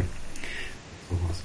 Und das ist im Grunde das, was ich vorgetragen habe auf der, auf der Javaland. Ich habe es noch ein bisschen ausführlicher gemacht. Ich habe auch nochmal ein schönes kleines Codebeispiel gezeigt. Und oh, ja, das ist das, was ich gemacht habe. Ja. Ich hätte mir den Vortrag selbst auch sehr gern angeschaut. Nur als ich auf den Kalender geschaut habe, äh, stand schon völlig ausgebucht. Also der ist offensichtlich sehr gut angekommen. ja, äh, das stimmt. Äh, das stimmt. Also es war sehr voll. Also es war auch unten drinnen, also beim Javaland, dieser, dieser, äh, wenn wir schon sauber sind, also ich war auf diesem Newcomer-Track und dieser Newcomer-Track, der findet dann immer in diesen Quantum-Räumen, Räumlichkeiten statt, also im Quantum OG. Und dieser Quantum OG, der ist im Keller, Untergeschoss, und da ist halt, wenn man die Tür zumacht, ist halt kein Fenster drin. Ja, und dann, wenn halt wenn der Raum halt übervoll wird, dann schwitzt man auch ein bisschen. Und das war halt dann auch ein bisschen, war ein bisschen, äh, ja, aufregend. Äh, was, also schon lustig. okay. Zeit habe ich ganz schön geschwitzt, ja. Ja, Vortrag im Keller, das passt natürlich zum Informatiker, sehr gut. Ja? ah, das habe ich jetzt aber nicht gemacht. Nein, Quatsch. Ich wollte auch noch was sagen, und zwar, ich bin, also wenn wir gerade bei Konferenzen sind, also ich bin am am 22., also vom 20. bis 22. Juni auch noch in München auf den Clean Code Days. Und da am 22. habe, halte ich den Vortrag auch nochmal. Also wenn dann jemand mal kommen möchte und sich den noch anschauen möchte, also das äh, bin ich gerne bereit, aber ich weiß ja nicht, ob der Podcast dann schon draußen ist. Ich werde mich beeilen, höre ich daraus. ja, genau. Okay, klasse. Und ähm, ja, jetzt hast du gerade schon gesagt, das war der Newcomer-Track. Kannst du da ein bisschen was zu sagen? Was hat es damit auf sich? Äh, ja, warte ganz kurz. Ich habe mir das, ja genau. Ähm, also, das geht darum, die Javaland ist ja eine community-getriebene ähm, äh, Konferenz. Das heißt, äh, der HIUC-Verband, der ist ja der Verband von den ganzen Jux in Deutschland, ähm, äh, veranstaltet diesen. Und die haben sich dann überlegt, okay, wir möchten gerne den, den Nachwuchs an Speakern fördern und haben dann ein sogenanntes Programm aufgesetzt, also ein Programm aufgesetzt, den sogenannten Newcomer Track. Und das heißt dann entsprechend Leute, die zuvor noch nicht auf einer Konferenz gesprochen haben, können sich dort mit seinem, ihrem Thema melden und einem Mentor, den sie in dieser Zeit haben, also zur Vorbereitung haben, in der Vorbereitungszeit haben möchten. Und das habe ich gemacht. Ich habe mich dort entsprechend angemeldet, habe dann den Johannes Link dementsprechend als Mentor an, äh, mitgenommen. Äh, ich habe ihn lustigerweise vorher nicht gefragt, ich habe es einfach nur eingereicht und er, und er, hat sich dann bereit erklärt, das zu machen. Ähm, ja, und Johannes Link, äh, ich weiß nicht, ob, ob, ob äh, ein paar Hörer ihn kennen, auf jeden Fall ist Johannes Link äh, der Autor des ersten deutschen TDD-Buches. Und er wohnt in Heidelberg und ich habe ihn kennengelernt damals über einen kleinen Skoda Dojo. Aber okay, zurück zu dem Newcomer-Track. Ähm, was ich, das heißt dann dementsprechend, ich wurde in der Zeit dann von Johannes betreut. Also in der Form, dass, er, dass wir uns öfter mal getroffen haben, dass wir uns dann unterhalten haben, okay, wie soll denn so der Abstract aufgebaut sein, wie halt das dann halt bestimmt die Leute halt anzusprechen, ähm, dann noch das Thema schärfen. Ich hatte mich angemeldet mit einem Thema zu allgemein funktionaler Programmierung in Java. Das war aber dann für 45 doch ein bisschen, 45 Minuten doch ein bisschen viel. Und deswegen haben wir uns dann überlegt, okay, was können wir denn da so rausmachen? Und ich hatte zuvor bereits einen Blogartikel veröffentlicht über das Kombinator-Pattern und dann haben wir halt gesagt, okay, dann machen wir das. Und dann in der Zeit habe ich halt Folien erstellt, habe die dann auch nochmal herumgeschickt, er hat Kommentare abgegeben und habe dann nochmal einen Probevortrag gehabt und dann äh, ging das ganz los. Ähm, und dann beim Probevortrag, da muss ich auch noch Marc Palucha nochmal großen Dank aussprechen, weil er mir auch aufgezeigt hat, dass dem das Kombinator-Pattern auch in Java 8 bereits vorhanden ist. Also es wird dort bereits eingesetzt, und zwar beim Komparator-Interface. Ah, okay. Das ist nicht ganz aus der Luft gegriffen, das alles hier. Ne? Okay. Also es existiert. Und es wird auch eingesetzt. Und deswegen, Ganz kurz äh, zwischendurch, wäre das dann sowas wie, ich, äh, ich vergleiche zwei Werte zuerst anhand des Nachnamens und danach anhand des Vornamens? Kann man das so sagen? Genau. Okay. Hm? Richtig. Und dann, und dann genau, und dann danach ist dann quasi der Kombinator, der entsprechend diese, der die dann zusammenbaut, diese Komparatoren. Genau, das ist dann die, die Idee dahinter. Ähm, genau. Äh, das das ist so grob geschätzt der Newcomer-Track. Insgesamt läuft er dann, ich weiß nicht, ob ein oder zwei Tage, ich glaube schon zwei Tage. Auf jeden Fall läuft er dann halt auch äh, neben den Anton-Tracks auf der Java-Land. Und tatsächlich, ich war letztes Jahr auch schon dort und ich habe gesagt, das möchte ich machen, äh, weil es auch durchaus Vorträge gab, die besser waren als, als von den Leuten, die bereits etabliert sind, also dahingehend, die ihn bereits eingereicht hatten. Und da habe ich gedacht, okay, wenn ich dann so eine Unterstützung habe, ist es vielleicht echt eine gute Möglichkeit, das mal zu machen.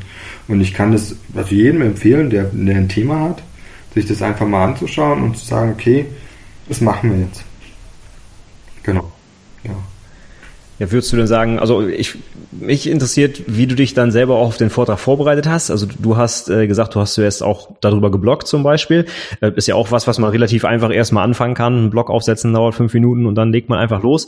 Aber ähm, hat dir dann so dieses, ich sage jetzt mal, dieses Mentoring noch irgendwie richtig weitergebracht oder ähm, ähm, hat, hat dich das irgendwie nochmal, ich weiß nicht, zum Beispiel, dass, du hast gesagt, das Thema muss noch ein bisschen geschärft werden. Also hat dich das richtig ja, weitergebracht? Also ich muss das ich muss sagen, Johannes ist ein sehr guter Mentor. Es geht ja auch darum, Johannes hat auch sehr viel Erfahrung bereits mit Konferenzen. Ich meine, er ist auch viel unterwegs. Er ist ja auch zum Beispiel im Komitee von XP Days.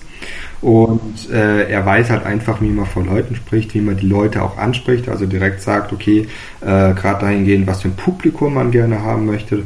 Deswegen hatte ich ja auch reingeschrieben, ein Abstract, also so ein Vorwissen, wäre ganz nett, wenn man das bereits hat. Und äh, das ist doch schon sehr gut. Auch gerade was halt anbetrifft mit dem Drüberschauen über die, über die Folien, einfach so das, äh, die zweite, äh, das zweite Augenpaar. Das äh, bringt schon, bringt schon was. Doch. Also, also ich fand das schon sehr gut, ja. Ja, finde ich auch super, dass er sich dann auch die äh, Zeit dafür nimmt und da den Nachwuchs so fördert. Also ist echt eine, eine tolle Sache, ja. Also äh, Johannes ist da eh ein bisschen engagiert. Also er hat ja auch, er hat auch dieses veranstaltet, jetzt leider nicht mehr das Coda Dojo in Heidelberg. Das Coda Dojo ist für Kinder. Äh, da konnte man sich, da war ich auch dann zweimal Mentor neben, äh, äh, zuvor und ja, darüber habe ich ihn auch kennengelernt. Oh, klasse, ja. ja. ja das finde ich ja super. Und du hattest auch schon gesagt ganz am Anfang, dass du bei der Majuk ja auch äh, aktiv bist, ja? Ja, genau. Also ich bin seit äh, das muss ich rechnen, ich glaube 2015, also jetzt auch zweieinhalb Jahre, also nicht ganz zweieinhalb Jahre bin ich jetzt Mitorganisator von der Majuk. Ähm, ja, also ich glaube, die Juck an sich ist relativ alt. Sie wurde auch schon 2008 gegründet. Also das war, wenn man sich so ein bisschen deutschsprachigen Raum umguckt, war das schon relativ früh. Habe ich das Gefühl. Ähm, und ähm, die Originalorganisatoren sind jetzt nicht mehr dabei, aber zum Beispiel zum Initiator, zum Alexander Hanschkik, besteht immer noch Kontakt. Also er war jetzt auch zum Beispiel da und hat äh, über Kotlin gesprochen. Dann zum Beispiel Oliver Gierke war auch einer der Initiatoren. Also ich weiß nicht, Initiatoren oder Mitgründer, das weiß ich nicht ganz genau. Auf jeden Fall war er einer der Mitorganisatoren eine Zeit lang. Ähm, der kommt auch noch ab und zu mal vorbei an Vorträge. Ähm, ja, wie oft macht ihr das? Irgendwie gibt es da so feste Termine, einmal im Monat oder sowas? Oder? Also wir probieren einmal im Monat, also so immer so regelmäßig. Und jetzt in letzter Zeit probieren wir es so ein bisschen regelmäßiger zu machen, also dass wir sagen, wir haben mindestens drei Monate im Voraus geplant, um halt auch anderen so eine gewisse Planungssicherheit einfach zu geben. Ähm, wir veranstalten aber nicht nur irgendwie jetzt Vorträge, sondern wir haben jetzt auch, also letztes Jahr einen Workshop beispielsweise zur TDD gemacht und dieses Jahr zur DDD, also als Sternchen, Sternchen DD. das haben wir dann entsprechend dann eingebracht, ähm, genau. Und ähm, da war der Michael Blöd, war zum Beispiel da von der InnoQ der, hat, der hat dann bei uns beispielsweise den DDD-Workshop gemacht und den TDD-Workshop hat Johannes Link gemacht. Und, also für potenzielle Leute, also, also für, wenn jemand bei uns auf einen Workshop gehen möchte, zum Beispiel Thema wie BDD, mhm. also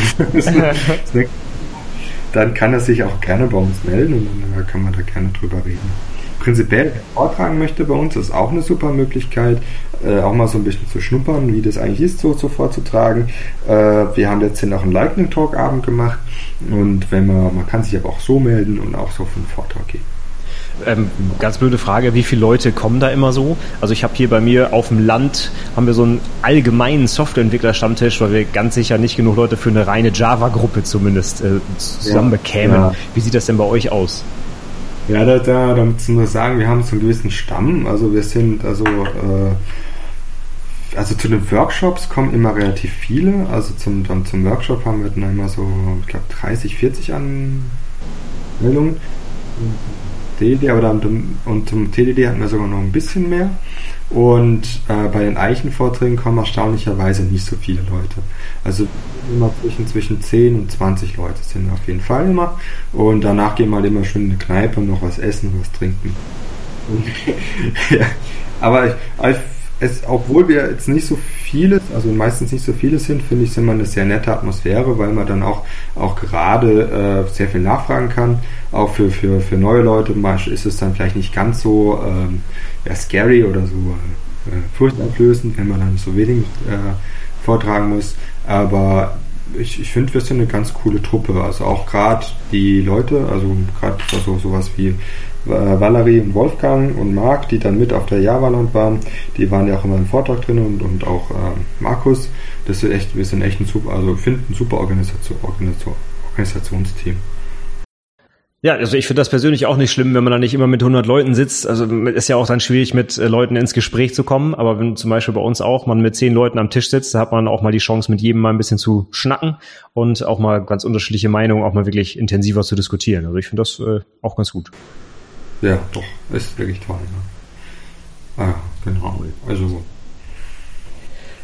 ja, ich habe jetzt noch ein, ich, da fällt mir jetzt keine Überleitung ein, aber ein Thema habe ich noch auf der Agenda und zwar hast du nicht nur einen Vortrag über dein Thema gehalten, sondern auch schon den einen oder anderen Fachartikel. Und da ist mir letztens jetzt auch ein schöner Artikel von dir aufgefallen, und zwar Functional FizzBuzz. Und das finde ich so cool, weil ich äh, FizzBuzz schon seit Jahren immer als erste Programmierübung äh, für meine Auszubildenden benutze. Und äh, vielleicht kannst du da mal kurz was zu erzählen, wie du darauf gekommen bist. Ah, zu Functional FizzBuzz, ja. Ähm, eigentlich ist es so eine kleine Spielwiese gewesen. Ich hatte mir echt mal überlegt, okay, FISPA ist ein relativ einfaches Problem. Also äh, für die Leute, die es vielleicht nicht kennen, äh, es geht darum, dass wir eine Zahlenstrahl haben von, äh, von 1 bis 100. Äh, also Anfang an das an, das ist eigentlich ist ein Kinderspiel. Und da geht es darum, dass man quasi also verschiedene Kinder Reihe um immer die nächste Zahl sagen. Und wenn wir dann äh, so beispielsweise von äh, bei 13 wird anstatt 3 wird Fis gesagt und anstatt äh, 5 wird Bass gesagt und prinzipiell alles, was durch 3 teilbar ist, wird zu Fis und alles, was durch 5 teilbar ist, wird zu Bass und wenn es durch 3 und durch 5 teilbar ist, wird es zu Fis Bass. Und das geht halt von den Zahlen von 1 bis 100. Und das ist ein relativ einfaches Problem. Und ich habe in den Büchern steht ja öfter, dass das dann gerne benutzt wird für, für Interviewfragen oder einfach so Fragen, um halt die äh, Leute bereits anfangs rauszuziehen, die wirklich nichts können. Ja, genau. aber, aber, es ist halt ist ein einfaches Problem. Aber man kann, was das einfache Problem, das macht es auch wieder interessant, einfach da eingehen, weil man sich um die Logik an sich nicht mehr kümmern muss, weil man kennt sie. Und wenn man da neue Ideen hat, zum Beispiel gerade in der funktionalen Programmierung, äh, kann man dann auch gerne ein altbekanntes äh, äh, Problem nehmen und einfach eine neue Lösung dann machen. Und das war so die, äh, die Idee, die ich dann hatte. Und das hatte ich dann aufgebaut. Tatsächlich war das so, dass zuerst mein Code entstanden ist. Und ich habe mich gefragt, okay, wie gehe ich denn, wie gehen wir denn da ran? Und da hatte ich dann auch so ein bisschen so reingeschrieben, das habe ich tatsächlich ähm, aus dem Buch, das ging halt aus Function Programming in Scala, in Scala. Die, die benutzen nicht FISPAS dahingehend, aber was ich meine, ist, dass es darum geht, mit diesem äh, Aufteilen eines äh, prozeduralen Programms in einen funktionalen Kern und zwei Prozeduren, die sich um Input und Output kümmern. Das heißt, äh, oben drüber haben wir sowas, die, also die Prozeduren wird alle, wird normalerweise in der funktionalen Programmierung das benannt, was äh, einen Seiteneffekt hat. Und oben haben wir sogenannten Input, Prozedur, die sich irgendwo Input reinholt, die schmeißt es in den funktionalen Kern und macht dann entsprechenden Output raus. Äh, und, unten eine Prozedur, die dann äh, diesen Output auch noch weiterleitet. Also auf die Konsole oder sonst wohin. Und da hatte ich dann überlegt, okay, wie kann ich das denn machen? Und dann kam mir Favor an die Hand und dann habe ich überlegt, okay, zuerst machen wir das mal mit einer Simple-Funktion, also tatsächlich so, wie es halt irgendwie aussehen würde. Äh, so sieht auch noch sehr ähnlich aus zu zum Beispiel dem der imperativen Schreibweise. Und da sieht man dann beispielsweise an so einer Funktion, dass wir innerhalb äh, oder, oder, dass wir halt ähm, genau sowas, so einen funktionalen Kern quasi rausschneiden können. Zumindest das, das, was ich halt gesehen habe. Was man aber auch sieht, dass ähm, an dieser Funktion beispielsweise, dass man da gar nicht so fancy Syntax in der Funktion benutzen soll, benutzen, äh, benutzen kann, äh, benutzen muss, besser gesagt, sondern man kann auch die imperativen äh, Direktiven weiter benutzen, weil äh, solange ich nichts außen verändere, äh, kann ich meine Funktion auch so ein bisschen als Blackbox betrachten und kann sagen, okay, wenn ich da drinnen irgendwie einen internen Zustand habe und den ändere, sehe ich das von außen ja nicht. Und wenn ich dann dementsprechend äh, dieses Referenz, äh, diese Substitutionsmodell wieder anwende, dann weiß ich ja, dann ist es ja trotzdem immer noch gültig. Das heißt, die Funktion ist immer noch pur.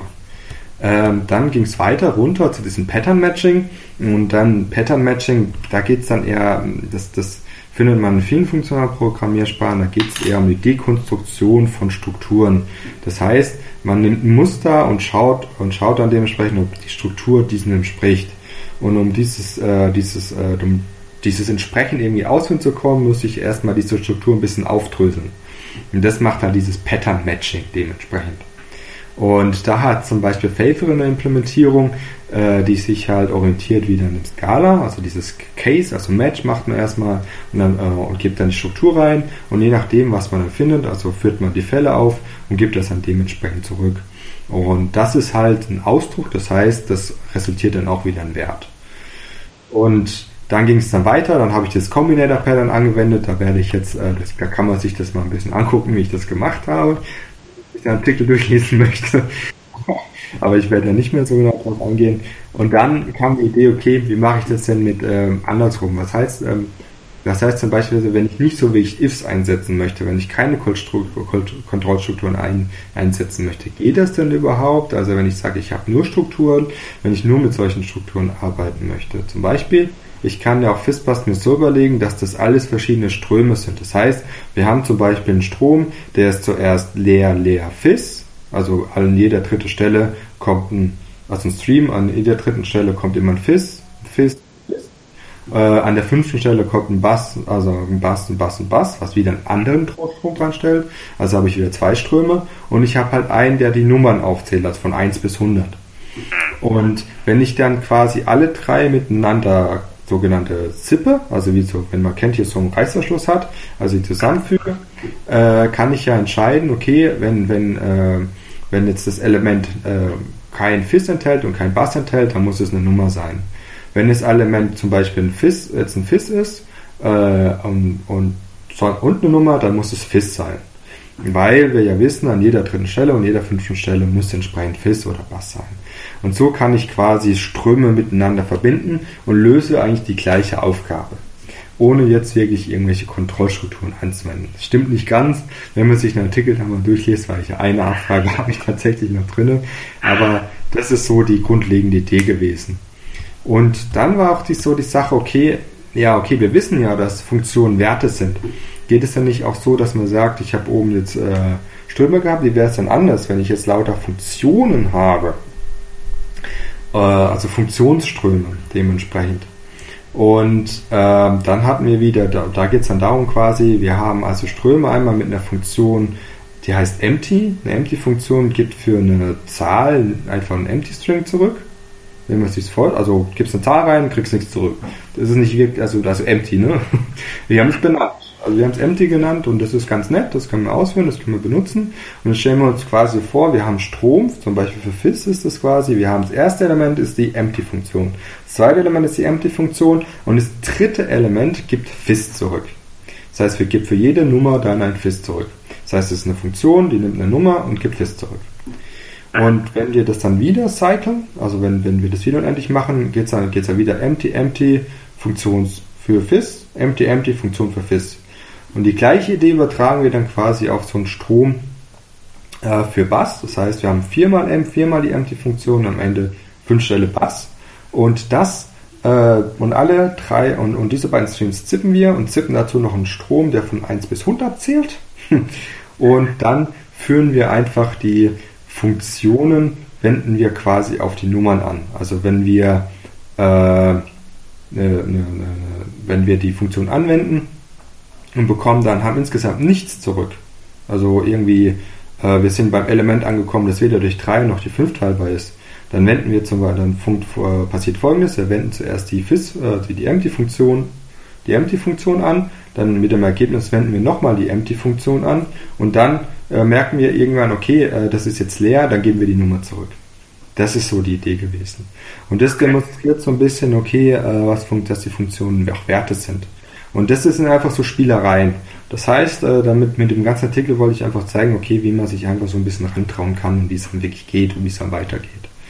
Und das, letzte, das, das letzte tatsächlich, das ist nicht von mir, das ist von Pierre Ives, das ist auch einer von Mitautoren über Sidepoint gewesen. Leider gibt es ja Sidepoint jetzt im Channel, jedenfalls nicht mehr. Das ist ein bisschen tragisch, aber ähm, und da ging es halt darum, dass wir quasi sagen, das ist jetzt ein äh, quasi ein, ein, ein Rad haben. Und wenn man sich so ein Rad vorstellt, äh, das kann man sich auch so vorstellen, dass, dass halt an jeder Stelle, also an der ersten Stelle, äh, sagen wir an der ganz oben ist halt erst ein leeres Element, wenn man es dann ein Element weiter dreht, ist nochmal ein leeres, wenn man es nochmal weiter dreht, kriegt man ein Fis, wenn man es dann nochmal weiter dreht, ist wieder leer, wenn man es nochmal weiter dreht, kriegt man Bass, also an jedem, äh, und das machen wir dann dementsprechend, bis wir bis zur 15. Stelle sind. Und da haben wir dann dementsprechend rausgefunden, okay, ab da wiederholt sich einfach alles wieder. Äh, und das funktioniert halt mit diesem Fizz-Bass-Streamer dementsprechend. Also wirklich komplett unterschiedliche Implementierung für ein eigentlich triviales Problem und einfach um zu zeigen, was man eigentlich mit, mit funktionaler Programmierung oder mit ganz anderen ja, Implementierungsmöglichkeiten eigentlich machen kann. Ja, ja das Lustige, ich frage mich ja dann immer, wenn, wenn man sowas einem äh, dementsprechend einem Interviewer vorlegt, ne? der dreht ja auch durch. Ja. Der, sagt ja, der sagt ja auch, der bist halt verrückt. Also hier, hier nicht an, dann kommen wir fort. Das ist, das das ist, ja, ja, ich, äh, es, weißt du, also man kann es halt beliebig schwierig ja, machen. genau. Und es gibt ja auch so, äh, ich hatte auch, ich weiß gar nicht von wem das war, ich hatte es irgendwie gelesen, der genau so ähnlich das implementiert hat, weil er einfach keinen Bock mehr auf solche Interviews hatte. Ja.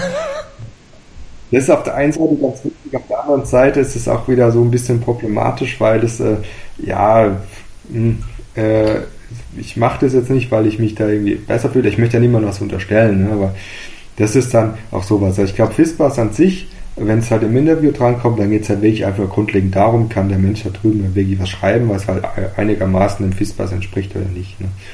Und das ist halt das, das Ding. Ne? Ja, also nur zur Klärung, also das FISBUS benutze ich tatsächlich auch. Wir haben es auch wirklich in Interviews für fertige Entwickler wirklich schon benutzt und ich muss leider sagen, das ist wirklich ein Aussiebemittel, weil es wirklich Leute gibt, die simpelste Vorschleifen nicht so hinkriegen. Also das ich kann das schon nachvollziehen, wenn man das benutzt, aber die Gegenseite ist natürlich auch jetzt Leute, die einigermaßen gerade programmieren können, die werden natürlich FISBUS in fünf Minuten lösen. Und wenn man dann natürlich so ein, keine Ahnung, Lambda, Stream, was auch immer, äh, Ding dahin knallt, dann hat man den Job ja fast schon sicher. das merkt man.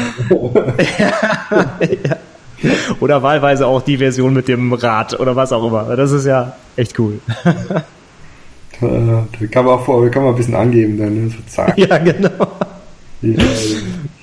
Also ich benutze es tatsächlich auch zusätzlich noch für Azubis. Bei uns machen wir es immer so, dass wir so einen kleinen Vorstellungstag machen für Leute, die zum Beispiel noch nie programmiert haben. Und dann machen wir so ein, ich will jetzt nicht sagen, Pair Programming ist ein bisschen so viel, aber um den Leuten mal zu zeigen, was eigentlich Programmierung heißt und wie man da vorgeht, benutze ich auch immer als eines der ersten Probleme das FISBUS, weil man es halt so schön einfach erklären kann und halt auch so grundlegende Sachen wie ein If und eine Vorschleife halt sehr gut damit äh, beschreiben kann. Halt, ne? Mhm, okay.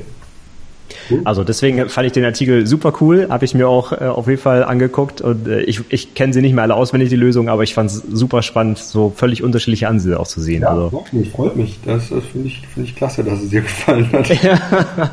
ja, fand ich richtig Also ich habe auch äh, ich habe auch, also gerade wenn es so Feedback zu Artikeln geht, habe ich meistens positiv, also meistens Positives, aber ich hatte auch schon mal wirklich jemanden, der so harsche, also richtig recht harte Kritik gegeben hat. Und da ging es gerade darum, dass sowas, was halt hier so, äh, ich hätte nicht das richtige Verständnis von referenzieller Transparenz. Also das ist genau diese Eigenschaft, also diese Eigenschaft, wo man sagt, wenn äh, ein Ausdruck referenziell transparent ist, dann ist es, also dann äh, können wir damit also eine pure Funktion entsprechend beschreiben. Also wenn eine, wenn eine Funktion der Referenz, Referenz, referenziellen Transparenz genügt, dann ist es eine pure Funktion. Ich werde jetzt auf die, auf die Definition dann nicht eingehen, ich glaube auch, das sprengt jetzt ein bisschen, aber was ich einfach sagen wollte, ist hier, okay, äh, es ist es ist okay. Ähm, es ist nur so, man lernt auch nie aus bei sowas. Also man kriegt ja immer wieder was. Es ist auch nicht so, dass ich alles weiß. Also ich, ich, ich schreibe einfach das, was aktuell der Wissensstand ist. Und ich glaube, das ist auch ganz, ist auch okay so. Also ich glaube auch nicht, dass jeder alles weiß. Und wenn man das einfach hinschreibt und dann einfach macht und dann kriegt man irgendwann Feedback. Und wenn man sein Bestes gegeben hat zu dem Zeitpunkt, dann ist das doch vollkommen in Ordnung. Nur die Kritik, die dann kommt, die kommt, da kann man manchmal echt mal ein bisschen aus der Haut fahren. Das ich. ja. Aber es ist, ich glaube, was, was dann einfach ganz gut hilft, ist einfach mal so manchmal ähm, einfach mal ein bisschen Kaffee trinken, so mal fünf Minuten Tastatur, Tastatur sein lassen. Oder wenn es halt schon abends ist und man merkt, man ist müde, einfach mal Feierabend machen und dann kann man sich morgen immer weiter ärgern. Und das ist dann, das ist ganz gut. Das, das gibt es ja auch zum Beispiel viel bei Code Reviews oder sowas, so Anger Management oder sowas. Das ist ja, genau. genau der, der, der Begriff.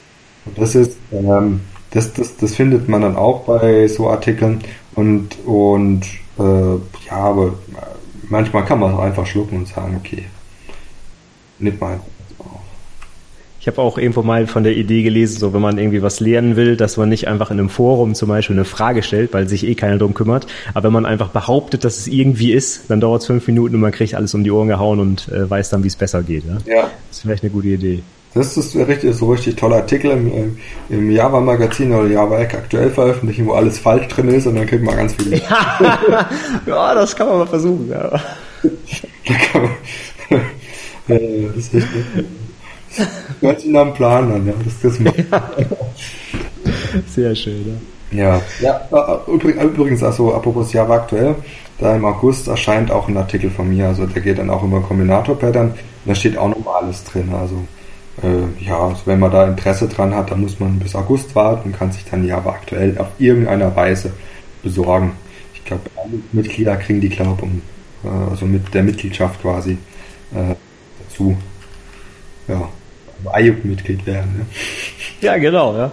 Also finde ich sowieso einen wichtigen Hinweis, dass man einfach sich ein bisschen drum kümmert, in irgendeiner Community vielleicht ein bisschen aktiv zu werden. Selbst wenn man nur hingeht und einfach mal zuhört, aber einfach mit anderen Leuten auch mal drüber redet. Und es gibt ja bestimmt auch, wenn man zumindest aus einer einigermaßen größeren Stadt kommt, sicherlich äh, einen Haufen Möglichkeiten, sich da irgendwo was zu suchen. Ne? Ja, sicher. Gibt's auf jeden Fall. Okay. Ähm, mal so eine ganz blöde Frage. Haben wir noch irgendwas vergessen, was du unbedingt noch erzählen musst zur funktionalen Programmierung? Artikel schreiben, Konferenzen, ich weiß nicht was noch. Uh. Ja, naja, so Aufwand und sowas, also wie es zu meinem ersten Fachartikel kam und sowas, das konnte ich ja noch ein bisschen beschreiben. Okay. Also, also tatsächlich war das so, dass ich irgendwann mal beschlossen habe, jetzt möchte ich mal ein bisschen aktiver werden. Das war genau so ein Entschluss war schon jetzt Organisator von der Java User Kurve, aber ich wollte ein bisschen, ja, ein bisschen, bis, so ein bisschen mehr rauskommen und ein bisschen zeigen, was, äh, was ich da gelernt habe und auch, äh, um auch ein bisschen mehr zu lernen, einfach in dem, in dem Bereich ein Feedback zu bekommen. Also habe ich im so im August 2016 dann beschlossen, okay, jetzt mache ich mal, krempel ich meinen äh, Blog um. Und da habe ich dann meinen ersten Eintrag geschrieben, das war dann über das Kombinator-Pattern. Und wie es der Zufall wollte, war dann auch kurze Zeit später Nikolai bei uns an der Java User Group in Mannheim und hat einen Vortrag zu JUnit 5 gehalten, ja. Äh, und da habe ich dann, oder, oder vielleicht war es auch Jigsaw, eins von beiden, das meine, das sind ja seine Themengebiete. Und da habe ich dann gedacht, hey, okay, äh, er ist ja, also er hat zumindest dann auch gesagt, dass er dann auf SidePoint neuer Java-Channel aufgemacht wird oder dass er der Editor ist. Und da habe ich mir gedacht, gut, fragst ihn einfach mal, kostet ja nichts. Habe ihm dann entsprechende Artikel zugeschickt und er hat, hat gemeint, wow, toll. nee, tatsächlich hat er gemeint, okay, der findet den Artikel gut und er würde ihn gerne halt auch veröffentlichen. Und das hat er dann gemacht und hat mich dann auch gefragt, ob ich nicht noch ein bisschen weiterschreiben möchte für, für Seiten. Und das habe ich dann auch gemacht und äh, habe dann auch insgesamt, glaube drei Artikel auf SidePoint veröffentlicht. Leider war es jetzt allerdings so, dass SidePoint, zumindest der Java-Channel, nicht so rentabel war. Also dahingehend, dass halt einfach äh, ja nicht genug Geld, nicht genug, ja, er war nicht profitabel. Und deshalb wurde Dementsprechend einfach, wurde nicht einfach eigentlich, aber er wurde relativ kurzfristig eingestellt. Und ähm, aber trotzdem die Erfahrung war ganz nett und da kam auch, habe auch viel, habe auch viel gelernt, also auch Leute kennengelernt. Das war sehr interessant. Und dann die Frage, wie aufwendig das Schreiben eines Artikels ist, das kommt immer drauf an, das kommt auf einmal auf den Artikel drauf an und einmal auf wie viel Vorwissen man, ein, ein, Vorwissen man eigentlich hat. Prinzipiell besteht es, also wenn man überlegt, besteht, bestand es bei mir immer aus drei Schritten. Das ist jetzt kein Wasserfall, sondern so total agil, also schön iterativ hier alles. Also zuerst gibt es hier schön äh, erstmal eine Recherche, dann Schreiben und dann die Nacharbeitung. Und meistens besteht die Nacharbeitung daraus, dass man halt grammatikalische äh, Dinge verbessert, Satzbau verbessert und auch neue Dinge einfügt, Kommentare des Editors einführst, einfügt. Schreiben ist halt einfach das Schreiben. Man schreibt runter, was man zuvor in der Recherche gefunden hat. Und so eine Recherche kann dann entsprechend so aussehen, dass man auch mal ein bisschen Code schreibt. Und dass man diesen Code auch runterschreibt und einfach einen kleinen Proof of Concept dann hat und das entsprechend ein, einarbeitet. Und es ist aber auch so, dass ich durch dieses Schreiben dann auch lerne. Also es ist wirklich so, ähm, ich muss ja irgendwie den Stoff zurechtbekommen. Ich muss ihn verstehen, um mir auch sagen zu können, okay Leute, hier ist meine, äh, hier ist meine Referenz, hier kann ich darauf verweisen, falls ihr irgendwelche Kommentare abgebt, mit denen ich nicht einverstanden bin. Und deswegen ist es auch so, dass ich durch dieses, ähm, durch dieses Schreiben den Stoff verinnerliche und wenn ich dann nochmal Feedback durch andere Nutzer bekomme, kann ich auch nochmal interagieren und auch eine andere Sichtweise entsprechend auf den Stoff bekommen. Und das ist halt durch Artikel. Und das kann man auch ganz einfach selbst machen, indem man anfängt, einen Blog zu schreiben.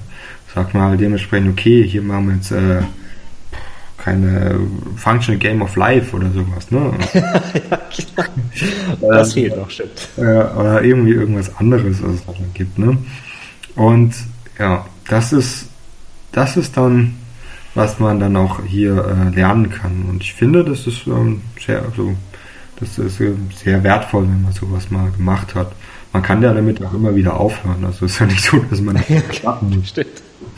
Ja, genau.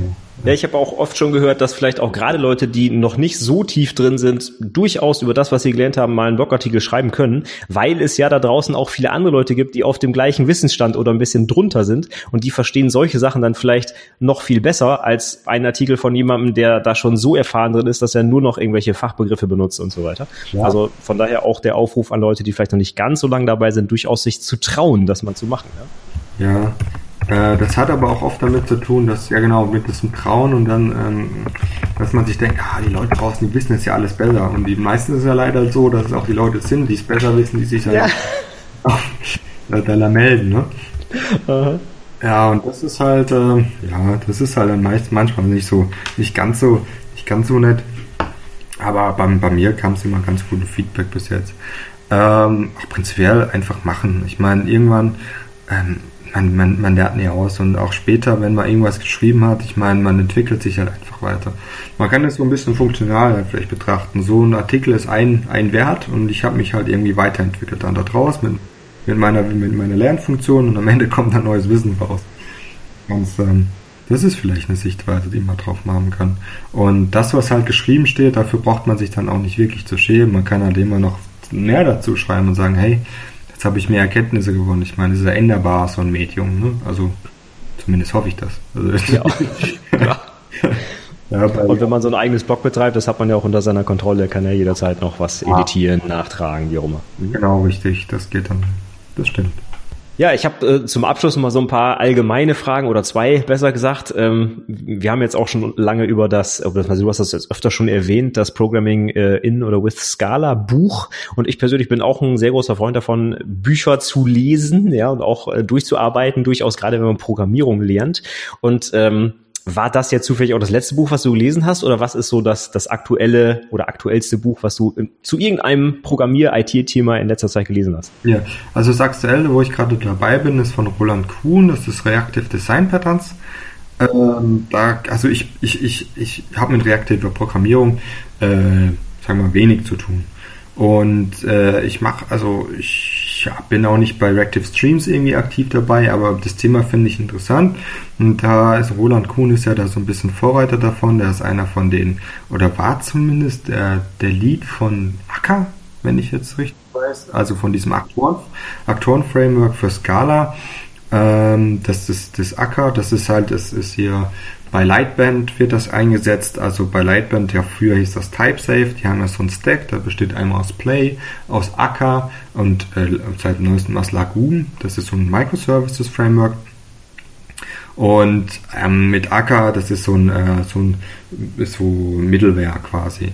Und in diesem Aktoren-Framework, also diesen reaktiv, äh, reaktiven Design Patterns, geht es darum, okay, wie baue ich denn jetzt wirklich so reaktive Applikationen mit äh, ja, merkt man dann schon, dass er da, da mit Acker dann zumindest viel zu tun hat mit Aktoren. Und da geht es darüber, okay, wie baue ich denn die Kommunikation auf, wie habe ich, wie ist meine Supervisor-Strategie, was ist denn eigentlich ein, äh, ein gutes Aktoren-Framework? Ähm, ja, und prinzipiell äh, beschreibt er auch dann auch so, okay, ähm, wie halt Acker halt und Acker arbeitet. Jetzt habe ich das nicht ganz äh, nicht ganz so ver, ver, ver, vermischen, weil ich lese nebenbei ja noch Acker in Action. Also, okay. Und da geht es dann meistens darum, und Acker in Action ist halt wirklich hands-on, da geht es halt darum zu sagen, okay, was, wie kann ich Aktoren bauen? Und da geht es dann meistens darum, also, ähm, dass, dass man zeigt, okay, Aktoren sind eigentlich so ähm, die spiegeln halt so eine kleine Gesellschaft wieder und wie halt Aufgaben in dieser Gesellschaft aufgeteilt werden. Also was wie ein Postamt oder sowas und die verschiedenen Aufgaben, die da gemacht werden.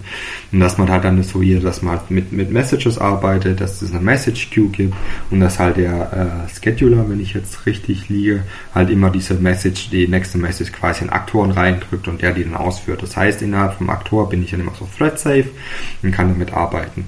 Und das ist schon ein interessantes Buch. Äh, finde ich, also gab auch sehr, mir ein paar Einblicke gegeben und das finde ich auch, kann ich auch gerne empfehlen. Ich habe auch noch ein bisschen drin, also bin auch immer so nebenbei dabei mit dem Implementing Domain Driven Design von Ron Vernon. Ähm, das ist so, äh, das so, das hört man ja auch immer wieder, Domain Driven Design und der und Von Vernon geht dann auch gerne auf diese Trennung zwischen strategischen und taktischen. Also einmal, okay, wie es halt wirklich darum geht, jetzt die Business-Domäne zu modellieren und verschiedene äh, Domänen herauszufinden oder äh, bereits bestehende Domäne zu in, äh, bei einem bestehenden Programm Domänen zu identifizieren beschreibt er dann da und dann äh, geht es halt weiter, wie es halt im, im, im, Code halt quasi implementiert werden kann. Also äh, wie sehen denn die taktischen Design Patterns da aus? Und das ist das ist ganz, ganz gut geschrieben. Es ist auf jeden Fall nicht so langatmig wie das von Eric Evan. Muss man dazu auch sagen. Und das ist halt äh, viel näher dran. Und ich glaube, er hat jetzt auch ein neues Buch rausge rausgebracht. Ähm, das, das habe ich auch nicht gelesen. Das ist sehr viel kompakter als das jetzt und viele schwärmen davon. Und da denke habe ich mir gedacht, das höre ich mir auch irgendwann nochmal an. Genau. Ähm, ja, was ich auch, äh, was ich auch ganz interessant finde, wenn ich habe ich Lab, Lab, Repetitions, es gibt ja sogenannte äh, äh, Software. Ja, genau, Leprechaun of Self-Engineering. Leprechaun ist, glaube ich, Meerschweinchen oder sowas, oder sowas. Ähm, und da geht es darum, dass man so mit genannten Mythen so ein bisschen, na genau, Fabelwesen, genau, äh, genau, Fabelwesen, da geht es dann eigentlich dafür, dass man so, äh, mit gewissen Mythen halt entsprechend auf, aufklärt äh, was ist, was, was denn hier irgendwie so vorhanden ist. Also so Dinge, die man als grundsätzliche Wahrheiten irgendwie annimmt in der Softwareentwicklung und dass die überhaupt nicht wirklich überhaupt gar keine Grundlage haben. Das ist ganz, das ist wirklich ein, ein einmal ein ganz nettes Buch, das ist ein äh, Leanpub-Buch und ähm, das ist, kann, kann ich jedem empfehlen. Ähm, also, das ist echt, echt cool. Ähm, ansonsten wärmstens beste Buch, das ich jemals gelesen habe in Programmierung oder sonst was, äh, ist das äh, Function Problem in Scala. Das ist äh, ähm, jetzt, ähm, jetzt habe ich den von Paul äh, Chus, ach den Namen kann ich leider nicht, also Chusano und Runa Ich so, sorry, aber äh, ich, ich aussprechen soll, also das ist Echt, also da sollte jetzt keiner gekränkt fühlen, wenn ich das ja. äh, genau, und das ist tatsächlich so, ähm, also für jeden, der irgendwie funktionelle Programmierung lernen möchte, lege ich das wirklich wärmstens ans Herz. Das holt einem auch äh, sehr nah an sein, also holt einen wirklich gut ab und, und, und gibt einem gutes so äh, gut ein Bergsteiger-Outfit, um halt Berg hochzukommen. Und äh, das finde ich echt tolles Buch. Ja. Ja, das ist doch eine super äh, Geschichte, vor allem wenn man dann wirklich auch einsteigen will in die funktionale Programmierung, die es vielleicht noch nicht so intensiv gemacht hat. Und jetzt hoffentlich, also wir haben jetzt ja schon wirklich ewig gequatscht über das Thema und ich glaube, man hört raus, dass du da richtig auch Lust drauf hast und auch äh, ja die Vorteile siehst. Und wir haben jetzt auch viel drüber gehört, warum man das machen sollte und was auch wirklich konkrete Vorteile in der Praxis tatsächlich sind. Und äh, da finde ich es gut, wenn man dann vielleicht irgendwo so ein ein Buch hat, an dem man sich vielleicht entlanghangeln kann, auch wenn es vielleicht eine Sprache ist, die man selber nicht unbedingt einsetzt, aber es geht ja vielleicht auch eher um die Konzepte und nicht um die konkrete Syntax einer Sprache. Ja. Das ist ja nicht, ist ja nicht unbedingt schlecht, eine neue Sprache zu lernen. Ja, das noch nebenbei ist ja cool, genau. Das kriegt man noch mit. Ja. Sehr schön. Ja, super. Also ich sage jetzt schon mal vielen, vielen Dank fürs Gespräch. Das war äh, richtig klasse. Super viele Inhalte, auch fachliche Inhalte, die man auf jeden Fall heutzutage mal gehört haben sollte, finde ich persönlich. Und äh, ja, super erklärt, viele spannende Sachen. Viele gute Buchtipps zum Ende nochmal, auch sehr schön. Da bleibt mir eigentlich noch die letzte Frage, wenn man irgendwie nochmal mit dir in Kontakt treten will. Du hast schon gesagt, dein nächster Vortrag steht schon an, aber hast du auch eine Website? Ja, denn du hast ja schon von deinem Blog geredet. Wo findet man dich denn online? Also eigentlich, äh, das ist einfach github.com slash gtreves. Ich habe keine eigene, äh, also, also keine eigene Webadresse. Also ich bin auf GitHub gehostet. Ich finde, ich finde, das ist momentan noch ausreichend. Ähm, das ist einfach quasi äh, die GitHub-Pages. Also github.com slash und G für Gregor und dann Treves, also T-R-E-F-S äh, als mein Nachname, G Treves. Und da findet man dann viel. Also sehr, also nicht viele, aber findet man einen ganzen Artikel, die ich geschrieben habe und kann sich alle auch nochmal angucken. Und dann sieht man auch mal, dass ich eine Zeit lang in Singapur mal war. Da kann man oh, ja, cool. Sehr schön. Ja, die Links packe ich natürlich alle in die Show Notes, also einfach anklicken, da muss man es nicht abtippen. Das werde ich natürlich alles noch nachreichen, auf jeden Fall. Okay, super. Ja. Sehr gut. Ja, also von meiner Seite aus wären wir durch. Hast du noch irgendwas, was du noch äh, abschließend sagen möchtest? Ähm, ja, sonst wären wir fertig. Mm, ja, einfach viel Spaß mit der Programmierung und einfach einfach mal anfangen und mal gucken, wie weit man kommt und ob, äh, ob man es gebrauchen kann und einfach dann auch mal mit dem Team besprechen, ob man das wirklich einsetzen möchte. Und ansonsten, ja, ja, Ansonsten habe ich, glaube ich, noch nicht mehr viel zu sagen. Ihr, ihr könnt mir gerne E-Mail schreiben, wenn ihr da noch weitere Fragen habt. okay, klasse. Blog oder so. Da könnt ihr gerne Kontakt hin. Auf Twitter bin ich auch. Da findet ihr mich auch. Also und auch unter dem gleichen twitter.com slash gtreves, da findet man mich auch. Sehr gut. Kommt auch definitiv in die Shownotes. Noch etwas, jeden, jeden, jeden menschlichen äh, Twitter-Nutzer, der mich addet, den adde ich zurück. okay, sehr schön. Das ist ein Deal. Solange, solange ihr kein Bot seid, mache ich das. Sehr schön. Perfekt. Also, wer sich eine Fanbase aufbauen will, Gregor N. genau, richtig. Perfekt. Ja, klasse. Also dann äh, sage ich nochmal vielen Dank für die ganze Zeit, die du hier geopfert hast, um uns äh, Fun Functional Programming näher zu bringen. Wie gesagt, ich fand es richtig spannend und ähm, ja, super. Dankeschön. Hat auch viel Spaß gemacht und auch danke, dass du mir da die Möglichkeit gegeben hast, mal ein bisschen drüber zu reden. Und ja, auch noch äh, einen schönen Abend langsam. Ne? So, das war mein Interview mit Gregor. Ich hoffe, es hat dir gefallen. Wir haben auf jeden Fall fast gar nicht mehr aufhören können zu reden, wie du hörst oder wie du auch an der Länge dieser Episode siehst. Also ganz viel toller Content dabei, wie ich finde. Auch viele gute Erklärungen für die Basics der funktionalen Programmierung und Monaden, ja, ein absolut wichtiges Thema, was man immer wieder hört. Und vielleicht kannst du es ja jetzt auch ein bisschen besser verstehen oder vielleicht sogar selber erklären. Wäre ja cool, ja. Ähm, ja, ich hoffe, du konntest einiges mitnehmen und vielleicht bist du ja so ein bisschen motiviert, jetzt auch selber mal was zu starten, mal selber einen Blog zu starten oder vielleicht sogar einen kleinen Fachartikel zu verfassen oder einen Konferenzbeitrag einzureichen. Das sind Dinge, die kann jeder da draußen machen. Dafür muss man nicht eine Riesenexpertise haben, wie ich auch schon gesagt habe. Gerade Leute, die vielleicht gerade auch eingestiegen sind, etwas gelernt haben, sind vielleicht sogar prädestiniert, anderen Einsteigern das Ganze zu erklären, weil sie noch auf einem sehr ähnlichen Lernniveau sind. Von daher, nimm dir doch vielleicht ein Herz und versuch's einfach mal selbst. Wenn du noch irgendwelche Fragen hast, du kannst Gregor und mich natürlich auch immer kontaktieren. Die ganzen Informationen dazu findest du wie immer in den Show zu dieser Episode unter anwendungsentwicklerpodcast.de slash 106 für die 106. Episode, die das hier heute war.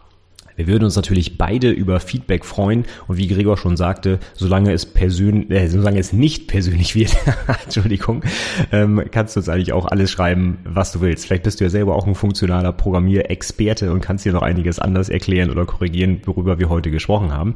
Würde mich jedenfalls freuen, wenn du mit uns in Interaktion trittst und der beste Einstieg dafür sind, wie gesagt, die Show Notes. Ja, da wir heute schon bei weitem meine angepeilte Marke von 30 Minuten gerissen haben, aber wie ich finde auch zu Recht, weil wir wirklich viel, viel Content dabei war, sage ich jetzt auch nicht mehr alle möglichen anderen Sachen, die du noch benutzen kannst, um mich zu kontaktieren. Facebook, Sing, Twitter, Newsletter, was auch immer, sondern ich sage jetzt einfach vielen, vielen Dank fürs Zuhören und bis zum nächsten Mal. Tschüss.